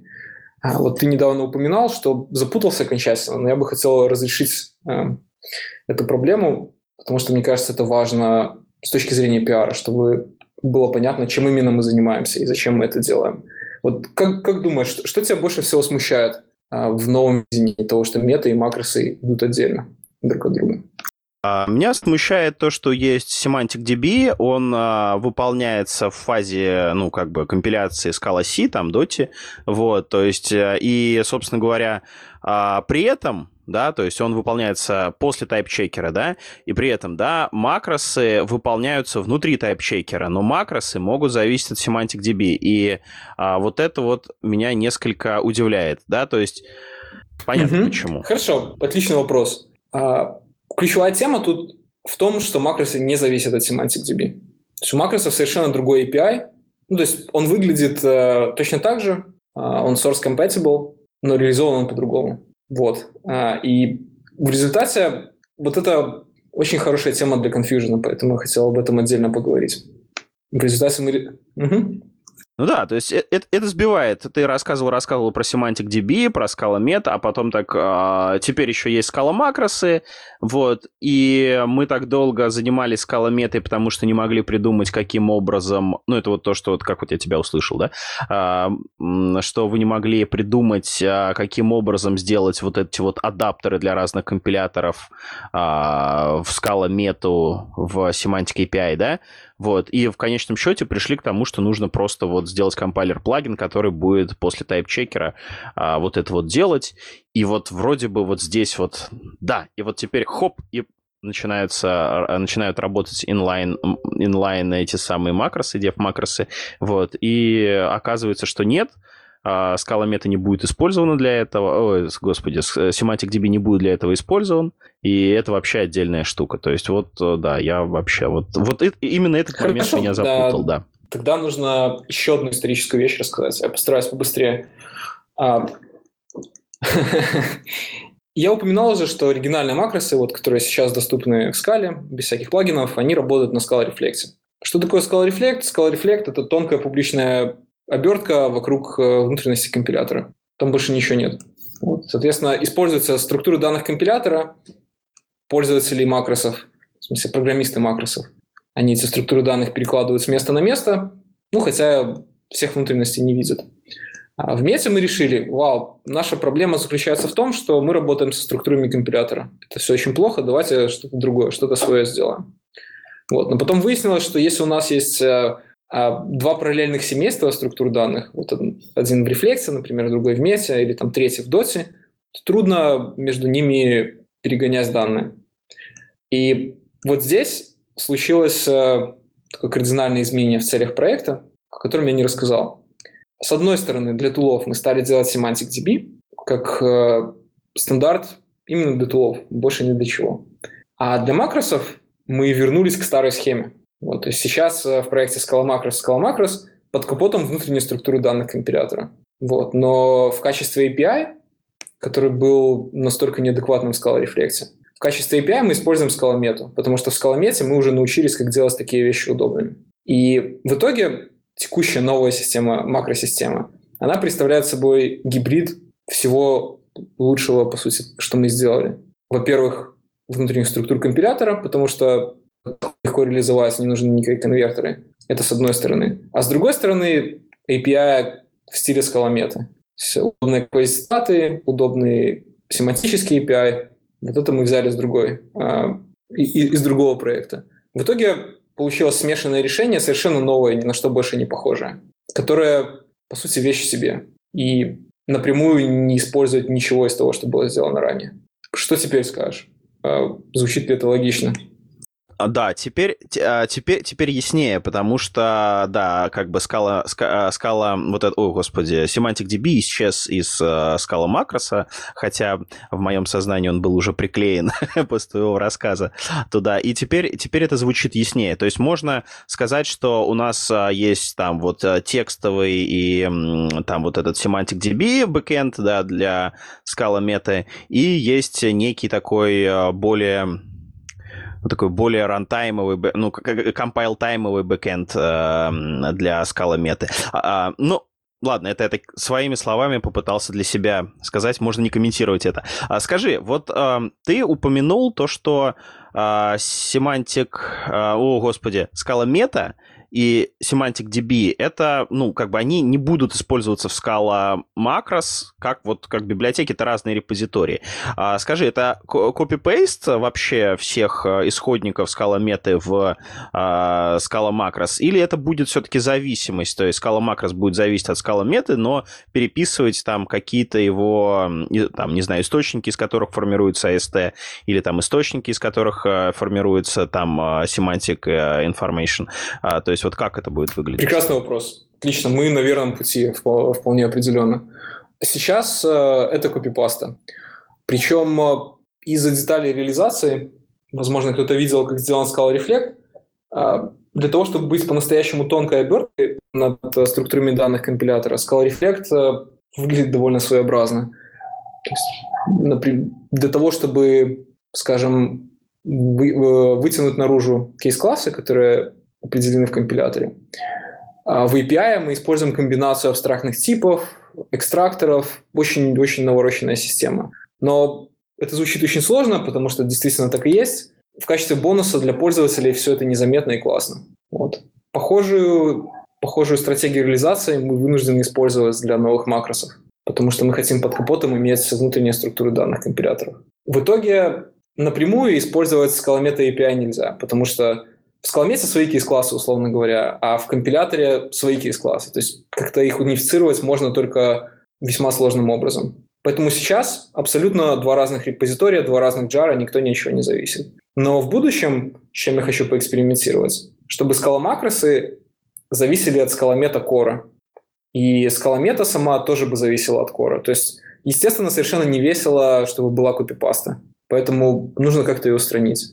Но в силу исключительно деталей реализации сейчас инженерно очень сложно устранить копипасту. Поэтому мы пошли самым прагматичным способом, полностью отделили два проекта друг от друга, и вот так и опубликовали. Окей, теперь мне более-менее ясно, я успокоился. А тут у меня уже сердечко Отлично. начало биться. Супер. Что тогда, пойдем дальше к новостям или будем еще мучить Женю? Ну, тут э, мелкие... А, хотя нет, есть тут большой, большой, большой вопрос про титр. Ну, смотрите, ребят, мы записываемся полтора часа, вот, а обычно, ну, в принципе, как бы все интересные выпуски у нас уходят за два часа. Вопрос а, в том, есть ли возможность у Жени еще да, отвечать. Да, вполне, с удовольствием. Тогда продолжаем а, интервью, а, собственно говоря. И у наша следующая тема... Ты прервался. А, это... Да, я прервался, потому что я тут карточки начал перетаскивать. А, собственно говоря, а, следующая тема порекомендуй для наших слушателей вообще, что еще такого почитать из эм, того, что делает Епфель, э, да, что может быть для них интересно, что ты бы заменшинил как что-то интересное. Я чуть-чуть добавлю. Я вот просто глянул Женину диссертацию. На самом деле написано вот прямо очень хорошо. Ее можно реально читать как такую книжку как Паскале, которую ты купил в магазине. И вот в связи с этим, мне кажется, что очень высокое качество диссертации в EPFL. Ну, я пока и вообще вот Женю слушал, с... я хотел ставить, что пока Женю слушал, я подумал, что надо писать просто книгу «История скалы», потому что он такие штуки рассказывает довольно интересные. Да, э, это то, что мне очень хотелось передать в диссертации, то, что, ну, вещи, которые мы делаем в Иннер это результат э, большого количества обсуждений, например, за обедом, прогулок каких-то, абсолютно а, непрозрачные вещи для обычных пользователей. И в итоге, когда мы релизим финальную версию какой-то языковой фичи или какого-то API, типа Scala Reflect, люди видят только публичную часть. И в диссертации мне очень сильно хотелось передать э, наш, наш мыслительный процесс. Почему именно создан Scala Reflect? Вот, э, в диссертации вторая глава, она посвящена просто описанию бэкграунда. То есть там нет ничего про исследования, страниц, я не помню, 10-20, которые посвящены тому, чтобы объяснить, а что же было в скале до этого. И в результате этого бэкграунда можно сделать вывод, да, вот этого было недостаточно, и хотелось бы какое-то унифицирующее решение. И потом я описываю, а почему оно было так создано. Действительно, мне кажется, было бы здорово, если было больше информации подобного рода.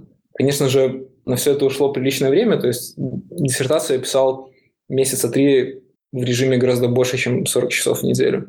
Поэтому, к несчастью, не так много времени, как хотелось бы. Но я рад, что ребята вам понравилось. А так, а, возвращаясь к вопросу, какие еще интересные э, диссертации или там, не знаю, ну, то есть вот, вот как выхлоп этих, выхлоп этих прогулок. А что, бы, что еще? То есть какие EPFL-проекты вот э, ты бы мог порекомендовать нашим слушателям? Хорошо. А, во-первых, скажу, что я гораздо лучше знаком а, с результатами работы именно нашей лаборатории. Лаборатория называется LAMP. Наверное, это мало кто знает, потому что все ассоциируют EPFL со скалой, как будто EPFL весь занимается скалой. Конечно же, это не так. И поэтому сейчас я хочу рассказать про некоторые интересные вещи, которые нравятся лично мне. А, лаборатория у нас довольно большая, и публикации больше десятков в год, я думаю, пару десятков э, будет. Ну, мне так кажется. Конечно же, все эти публикации невозможно вот так вот рассказать быстро. Поэтому я ограничу себя только буквально парочкой. Конечно же, это не должно рассматриваться как э, а, как будто я думаю, что вот у нас ребята фуфлом занимаются, и вот тут только эти пару нормальных вещей. Скажем так, это то, что лично мне больше всего нравится в силу каких-то моих персональных предпочтений. А, во-первых, касательно диссертации. Как вы уже упомянули, очень интересные вещи вот в таких монографиях, можно сказать, а, заключаются в том, что во многом они рассказывают про процесс, а, как какие-то идеи рождались, какая была эволюция этих идей, и в итоге чем это все закончилось. Поэтому мне здесь сложно выделить что-то конкретное. Мне кажется, для каждого из моих бывших коллег а, и тех, кто вот сейчас учится в EPFL, и каждая диссертация уникальна. Если вам интересно узнать больше, как обстоят дела в лаборатории или в целом в исследовательском мире, мне кажется, что угодно можно брать и читать. Конечно же, для каких-то вещей понадобится технический бэкграунд. Например, в прошлом году защитилась э, моя коллега Нада, которая делала dot calculus, э, dependent object types, фактически основания для новой версии скалы. И там все очень-очень технически. Поэтому кому-то это может быть просто неинтересно. Но, с другой стороны, в любом случае, там рассказывается про эволюцию. Это, мне кажется, клевый аспект. Итак, диссертация я бы рекомендовал читать все, что вам кажется познавательным. Вот. Касательно недавней, недавней работы. Я уже упоминал Дениса, мы с Денисом работаем очень давно. Как только он приехал а, в качестве мастер-студента в Лозанну, мы сразу же познакомились, прямо в тот же вечер. Он останавливался у моих друзей и начали сотрудничать над макросами. А, конечно же, я слежу за его работой. Я думаю, он рассказывал в одном из предыдущих выпусков, что работает над Native. А, то есть э, это нативный компилятор для скалы, что-то вроде Scala.js, только производит нативные бинарники. И крайне занимательный результат, про который он рассказывал на Scala.ds в Копенгагене, а, заключается в том, что они заменили а, garbage collector на свой самописный. Раньше они использовали, использовали штуку с труднопроизносимым названием боем, наверное, мне кажется так, у которой есть серьезные проблемы с производительностью, например, по сравнению с хотспотом. Хотспот – это, конечно, один из э, стандартов индустрии в целом и для JIT-компиляторов, и для сборщиков мусора. А, так вот, ребята, Денис и его студенты, они откопали классную научную публикацию, которая совершенно не использует э, generational garbage collection, то есть э, сборщик мусора на основе поколения объектов. Использует нечто другое, называется IMMIX, IMMIX. И при помощи этого буквально в тысячу или в две тысячи строк кода, я смотрел недавно pull request, смогли сделать вещь, которая более-менее э, компетитив по производительности с хотспотом. Конечно же, они просто за, за семестр исследований невозможно что-то такое сделать, но мне очень интересно посмотреть, чем это закончится. Во-первых, потому что это довольно новый подход, а во-вторых, потому что мне нравится идея писать скала-программы и исполнять их как нативные приложения. Вот я не уверен, есть ли конкретно научная публикация на эту тему. Мне кажется, студент Дениса написал уже какой-то отчет по семестровому проекту, но нужно будет уточнять. Вот это то, чего я жду лично сам. А также вот теперь уже из официальных публикаций. Если зайти на сайт нашей лаборатории lamp.apfl.ch, там будет раздел публикации, вот это уже можно посмотреть. А, есть э, штука, которая называется Foundations of Implicit Function Types. Implicit Function Types — это новая фича в Dota, пока что ее в скале нету, а, которая дальше развивает идею имплиситов. Сейчас э, очень сложно в, в таком режиме на словах э, описать, что происходит, потому что здесь точно нужны примеры с кодом. Но я крайне советую посчитать э, эту паперу, потому что она показывает новое направление в развитии скалы как таковой. Мы много говорили про тулы, про макросы, а здесь вот именно развитие корных идей языка. А дальше, что может оказаться интересным, если вы увлекаетесь метапрограммированием, а новая макросистема, которая Scala Macros, Scala Macros, она основана на исследовании моего бывшего коллеги Фингюна, это PhD-студент Мартина, который вначале а, делал а, реализацию макросов для Доти, основанную на скаломете, а потом а, увидел недостатки в этой реализации, вот в этих самых конвертерах, и решил придумать что-то новое. Вот это что-то новое, но в итоге стало основанием для новой макросистемы. И в публикации, которую Фингюн готовит, я там тоже соавтор, конечно, должен про это сказать, но в основном все написано Фингюном. Он рассказывает, опять же, про эволюцию его подхода. То есть, как он увидел недостатки в мете, как он их устранил, и вообще, как он считает, э, нужно делать метапрограммирование, что должно быть в макро-API. Лично для меня это было очень-очень интересное рассуждение, и здорово, что Фингюну хватило времени и выдержки это описать. Мне крайне понравилось. Вот одна из вещей, которую я ожидаю, пока что это еще в процессе написания. Также касательно Фенгюна, он э, весьма крутой чувак. А в 2016 году на Scala Symposium е он опубликовал небольшую публикацию, которая была связана с pattern matching ом. Еще одна новая фича в, Dotty, а там изменен алгоритм exhaustivity checking а, то есть проверки того, что pattern match а, все, все возможные варианты перебирает. Вот, написал он эту публикацию, сделал новую фичу для компилятора, и что бы вы думали?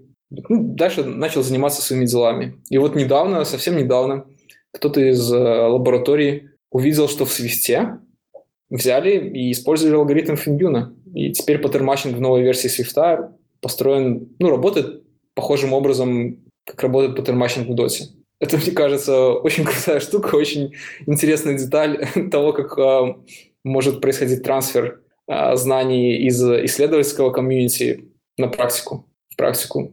То есть Фингюн, я с ним разговаривал на эту тему, он говорит, что э, с людьми Запла даже не общался. То есть они сами нашли его публикацию, сами увидели, что крутая тема, и взяли, завязали. По-моему, прекрасно.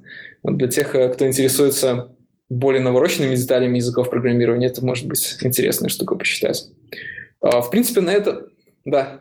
Хотел вставить, вставить ремарку, хотел по поводу Apple. Они вообще часто используют достаточно свежие пейперы.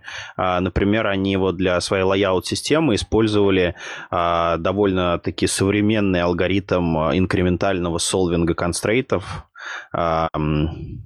к сожалению, забыл, как он называется, но выпущен он пейпер, по-моему, то ли 2006, то ли 2008 года, то есть, а зарелизили они свой layout-движок, по-моему, в 2010 вот, если не ошибаюсь. Классно.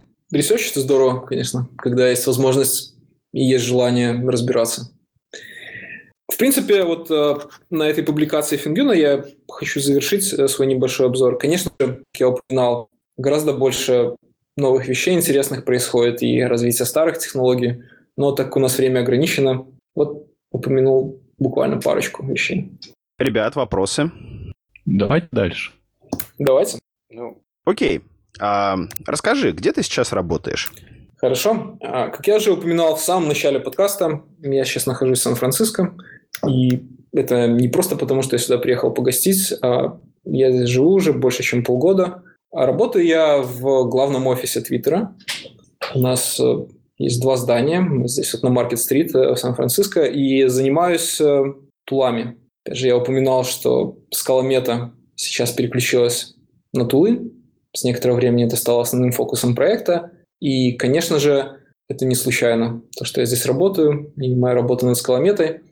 А дело в том, что в Твиттере есть довольно большое подразделение Точных цифр я назвать, называть не буду, но оно довольно большое, которое называется Engineering Effectiveness. По сути, все эти люди, они не пишут код, который относится к продукту, совершенно никак, к продуктам, я бы сказал, и занимаются обеспечением, скажем, уменьшением uh, iteration speed, увеличением для разработчиков Твиттера. Из задач, которые у нас здесь э, решаются, а как сделать э, работу над нашим большим репозиторием кода достаточно быстрым. Вот мы используем Git, у нас много кода. Что же делать? А как э, сделать так, чтобы Scala компилировалась быстрее? Вот у нас есть э, свой build tool, называется Pants. Есть э, довольно большая подкоманда, которая занимается именно этим build tool ом. Что делать с code review и так далее и тому подобное. То есть вот есть большой department, который только занимается увеличением эффективности разработчиков. И, конечно же, мое исследование в Scalameta Semantic DB, все остальные штуки, они были очень интересны для народа. В итоге я выбирал из многого количества вариантов, а, включая и Apple, и Microsoft, и Google, но остановился именно на Твиттере, потому что, мне кажется, есть хорошая возможность действительно поменять state of the art а, тулов в нашем комьюнити. И как раз это то, над чем я сейчас работаю. Можешь в общих чертах а, ну, в тех деталях, которых ты можешь рассказать, а рассказать э, над э, какими проектами, над какими задачами ты сейчас работаешь? Что является целью? Хорошо, прекрасный вопрос. Э, действительно, об этом можно говорить, э, и мне будет довольно легко, потому что мы уже давали презентации на Scala Days и в Чикаго, и в Копенгагене в этом году вместе с моим коллегой Стю из команды Pens. В целом, вот, э, вот какая ситуация. У нас есть неплохой прогресс э, с той штукой, которая называется monorepo. Все проекты практически все проекты в компании, практически весь код, подавляющее большинство, оно находится в одном репозитории. То есть у нас, э, по сути, куча-куча-куча файлов, скажем, миллионы строк скала кода, и все это в одном репозитории. А в итоге такой подход используют э, другие большие компании, вроде Google, Facebook, и это приносит э, определенные а, бенефиты в продуктивности. Например, можно взять, покопаться в кодовой базе, увидеть какую-то общую функциональность, использовать ее в каком-то несвязанном модуле. Не нужно беспокоиться о версионировании, о релизе сотен проектов. Есть много плюсов у такого подхода. И финализировали мы его совершенно недавно. После этого, после того, как случилась большая миграция в один монорепо, который называется Source, очень тривиально, а, стал вопрос, что сделать дальше. И если посмотреть на текущее состояние дел, то те тулы, которые у нас есть для работы с Source, они в основном текстовые. Ну, скажем, есть определенная, определенный способ искать э, по фрагментам кода. То же самое, что grep, но гораздо быстрее, потому что он распределенный и так далее и тому подобное. Вот. Но этого, конечно же, недостаточно. И когда я пришел в Twitter, я предложил способ, как добавить информацию семантическую. Вот в скажем, инфраструктуру для наших тулов. Соответственно, Semantic DB – это, конечно же, краеугольный камень а, всего этого эфорта. На основе Semantic DB, который разрабатывается полностью 100% в open source, у нас ничего проприетарного нету, а, что, мне кажется, вообще довольно крутая тема, что Twitter согласился на такие условия для нас. Помимо Semantic DB, мы еще делаем тулы, ну, а также используем тулы, которые основаны на Semantic DB, вроде ScalaFix. Но здесь э, я пока что умолчу о них. То есть есть какие-то идеи, если что-то хорошо сработает, мы, конечно же, выложим это в open source, но здесь еще пока что начальный этап. Вкратце можно поговорить об областях, э, что бы хотелось улучшить э, в State of the Art текущего тулинге.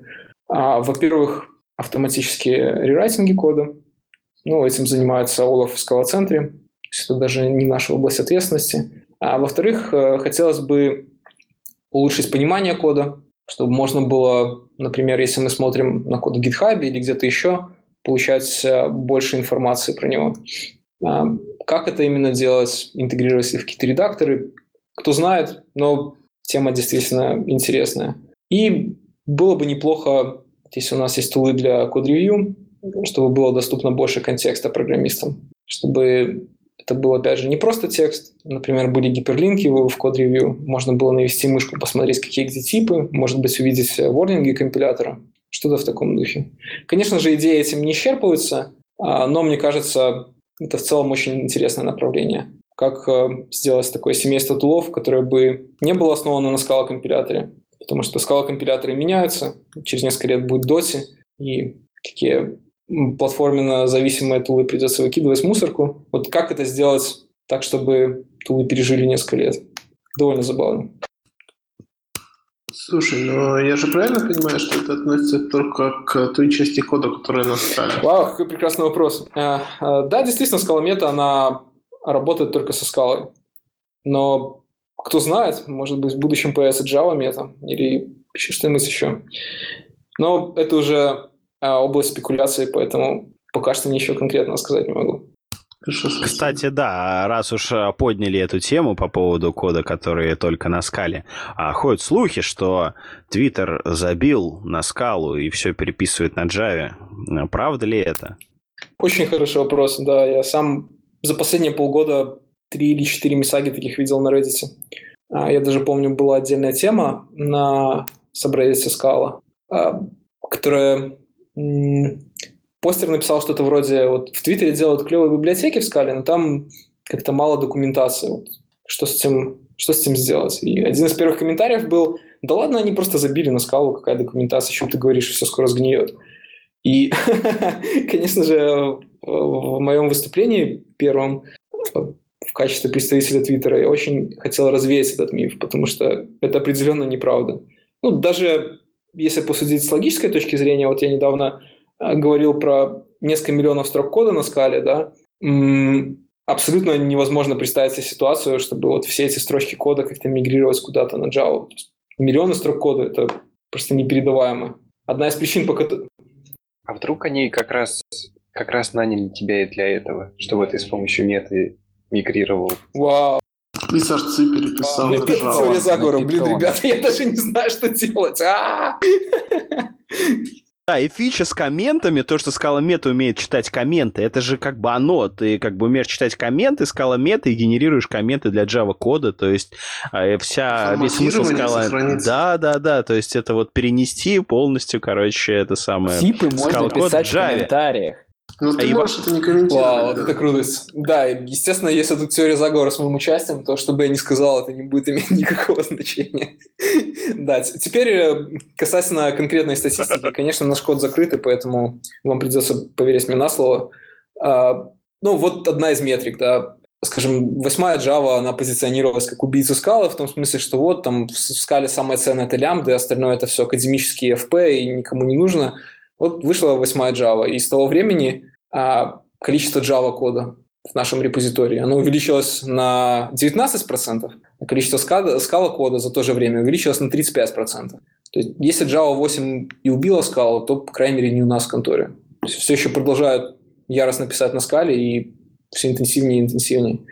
Касательно того, ну, конкретно моей роли в Твиттере, а, недавно у нас была основана команда, недавно это на, на этой неделе, на самом деле, буквально в конце недели, а, была основана команда, которая называется Language Tooling, и я сейчас тимлит этой команды. Там мы будем как раз решать вопрос, как эффективно работать со скалой, с другими языками программирования, то, что вы, ребята, упомянули. Но скала, несомненно, остается на первой роли. Не только потому, что мы в нее так уже вложили, что прям с этой иглы слезть невозможно, а потому что она действительно полезна для нас. И в качестве вот одного из доводов в пользу этого можно увидеть то, насколько увеличивается наш кодбейс, именно написанный на скале.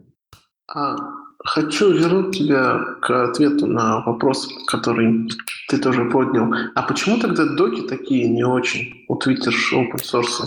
Проблема с документацией, она довольно а, частая в open source комьюнити. А, Что можно сказать? Действительно, есть такая проблема, мы ее решаем. Вот у нас есть специальная команда, посвященная open source. И ну, просто нужно следить за этим. Мне кажется... А у вас... Что я хотел сказать? Да. Здесь я не могу говорить за Твиттер, просто потому что я не был в это время частью Твиттера. А, поэтому мне сложно говорить о причинах, почему так случилось. Но я точно знаю, что предстоит работа над этим, и э, работа идет. Спасибо. Как в Твиттере относятся к функциональному программированию? То есть, э, ну вот снаружи незаметно, чтобы Твиттер использовал какие-то такие чисто функциональные вещи, но при этом Твиттер, э, про Твиттер нельзя э, сказать, что это э, скала как скала как Java, да, то есть как улучшенная Java. Это явно, ну, как бы используется скала на полную мощь. А, вот, но какое вообще отношение, вот ты уже там полгода, да, какое отношение к функциональному программированию вообще вот ты ощущаешь? М, хороший вопрос, я даже не знаю, как на него ответить. Ну, конечно же, я видел наш код, и а, я бы мог ответить на этот вопрос, но не думаю, что это хорошая идея. А, пойдем издалека. Можно а, в какой-то мере судить о нашем отношении к функциональному программированию по публичным репозиториям. У нас есть организация на GitHub с прозрачным названием Twitter, и там конкретно на скале несколько десятков проектов э, за open source. Из них очень известный проект Finagle, например, который в целом построен на идее о том, что сервисы можно писать как функции. Была очень известная публикация на эту тему и выступление а, нашего бывшего работника Мариуса Эриксона в 2011 году. Вот можно посчитать на эту тему. А, также недавно появилась библиотека, которая называется Monadless. Ее заопенсорсил э, Флавио, один из моих коллег в Твиттере. Могу точно сказать, что нас не брезгуют э, продвинутой функциональностью скалы. Вот как- как-то так. Вот, так Monadless это твиттеровская разработка? Интересно, мы недавно буквально Ну, смотри, обозревали. э, для нее есть своя выделенная организация. Э, То есть Monadless slash Monadless, э, этот репозиторий называется. Но Флавио, один из основных разработчиков, это мой коллега. Понятно, прикольно. Значит, больше доверия этой библиотеке. Ребята, задаем вопросы, не стесняемся. Да, наверное, у нас уже, я так смотрю, на записи два часа получилось. Наверное, нам стоит потихонечку расходиться, поэтому просто давай дадим слово Жене э, сказать, что все, что он хочет, э, ну, что вздумается, и там будем уже закруглять выпуск. Хорошо, а, спасибо, народ. Ну что ж, раз мне дали слово, нужно передать привет маме, папе, сестре, вот что-то в таком духе, да. Но если серьезно, а, спасибо большое, что пригласили меня. Было интересно пообщаться. Вот еще раз увидел, а, какие проблемы у нас есть с пиаром, в том смысле, что вот мета, макросы, что же с этим делать. И очень рад, что в какой-то мере получилось объяснить, что же на самом деле внутри, под капотом, почему это разные вещи. И что хотелось бы в заключение сказать в целом про скалу. Сейчас, а, как вы видели, я работаю над улучшением тулов, и мне кажется, это одна из очень больных точек у нас в языке. А многие люди в комьюнити а, занимаются, скажем, функциональным программированием, то, что вы упомянули, и зачастую сталкиваются с проблемой того, что вот что написано, какие-нибудь суперпродвинутые фримонады, например, или что сейчас модно, и IntelliJ или какие-то еще тулы просто не понимают, что происходит. Мне кажется, это сильно ограничивает и эксперименты в языке, и просто продакшн будни, когда у нас нет быстрого компилятора, у нас э, нет возможности автоматически обрабатывать код. Мне кажется, что это крайне интересная область, и было бы хорошей идеей вложиться в нее интенсивно, целиком как комьюнити, а для того, чтобы получить, э, для того, чтобы поднять скалу на новый уровень. Недавно э, большую публичность получила история с Kotlin и Андроидом. Э, мнение значительной части населения на Reddit и, например, на Hacker News, что Kotlin – это такая убогая версия скалы, да, что-то несерьезное. Но вот смотрите, что получилось. Kotlin, благодаря такому сфокусированному эфорту, направленному на улучшение user experience, на то, чтобы быть стопроцентно совместимыми с Java и с Android, они добились такого серьезного пиар-успеха. Действительно молодцы. Вот. И в результате, опять же, на Reddit у нас в Scala Subreddit было обсуждение, как же ж так, неужели это такая упущенная возможность для скалы, что же, что же делать? Мне крайне понравился ответ э, Ли Хаои, одного из видных деятелей в нашем комьюнити, который заключался в том, что нам нужно признать, что скала несовершенна. И несмотря на то, что мы ее очень любим, э, в ней куча интересных возможностей, многие из которых уникальны, вроде имплиситов, также в ней есть и проблемы. Одна из больших проблем – это тулы. И просто нужно в это вложиться, и это поможет нашему развитию в будущем. Несмотря на то, что тулы – это не такая, не супер гламурная тема. То есть это не фримонада, который ты наколбасил, разобрался, потом дал пять толков на конференциях и получил славу. Это то, что нужно ну, просто взять, засучить рукава, сжать зубы и делать а, существующие вещи более надежными. Но мне кажется, это именно а, та слабая точка, которая пока что мешает скале распространяться дальше. Лично я в это верю и вкладываюсь в это. И мне кажется, а, стоит нам всем постараться, как комьюнити в целом. А, на этом от меня все. Я могу долго обсуждать и макросы, но думаю, когда-то нужно остановиться. Спасибо вам большое еще раз. Спасибо тебе, что пришел к нам. Приходи еще обязательно, потому что вот э, каждый раз, когда вот к нам приходит э, кто-то вот твоего уровня, получаются мега-выпуски, вот, и, собственно говоря, будем рады тебя видеть еще раз и еще раз и сколько угодно. Вот, я думаю, все эти выпуски получатся отличными. Так, с вами был подкаст «Скалолаз». Так, подождите, кто у нас сегодня ведущий? Кто говорит эти ну, слова? Теперь уже, ты. Теперь уже ты ведущий, давай. А, ну окей, с вами был а, подкаст «Скалолаз», 20, а, какой, 23 выпуск, а, записанный 25 июня 2017 года, и с вами а, были его ведущие Алексей Фомкин из города Орла. А, Вадим Чевышов из города Казань. Алексей Романчук из Берлина. Э, Гриша Помачин из Москвы. Евгений Токарев из города Екатеринбурга.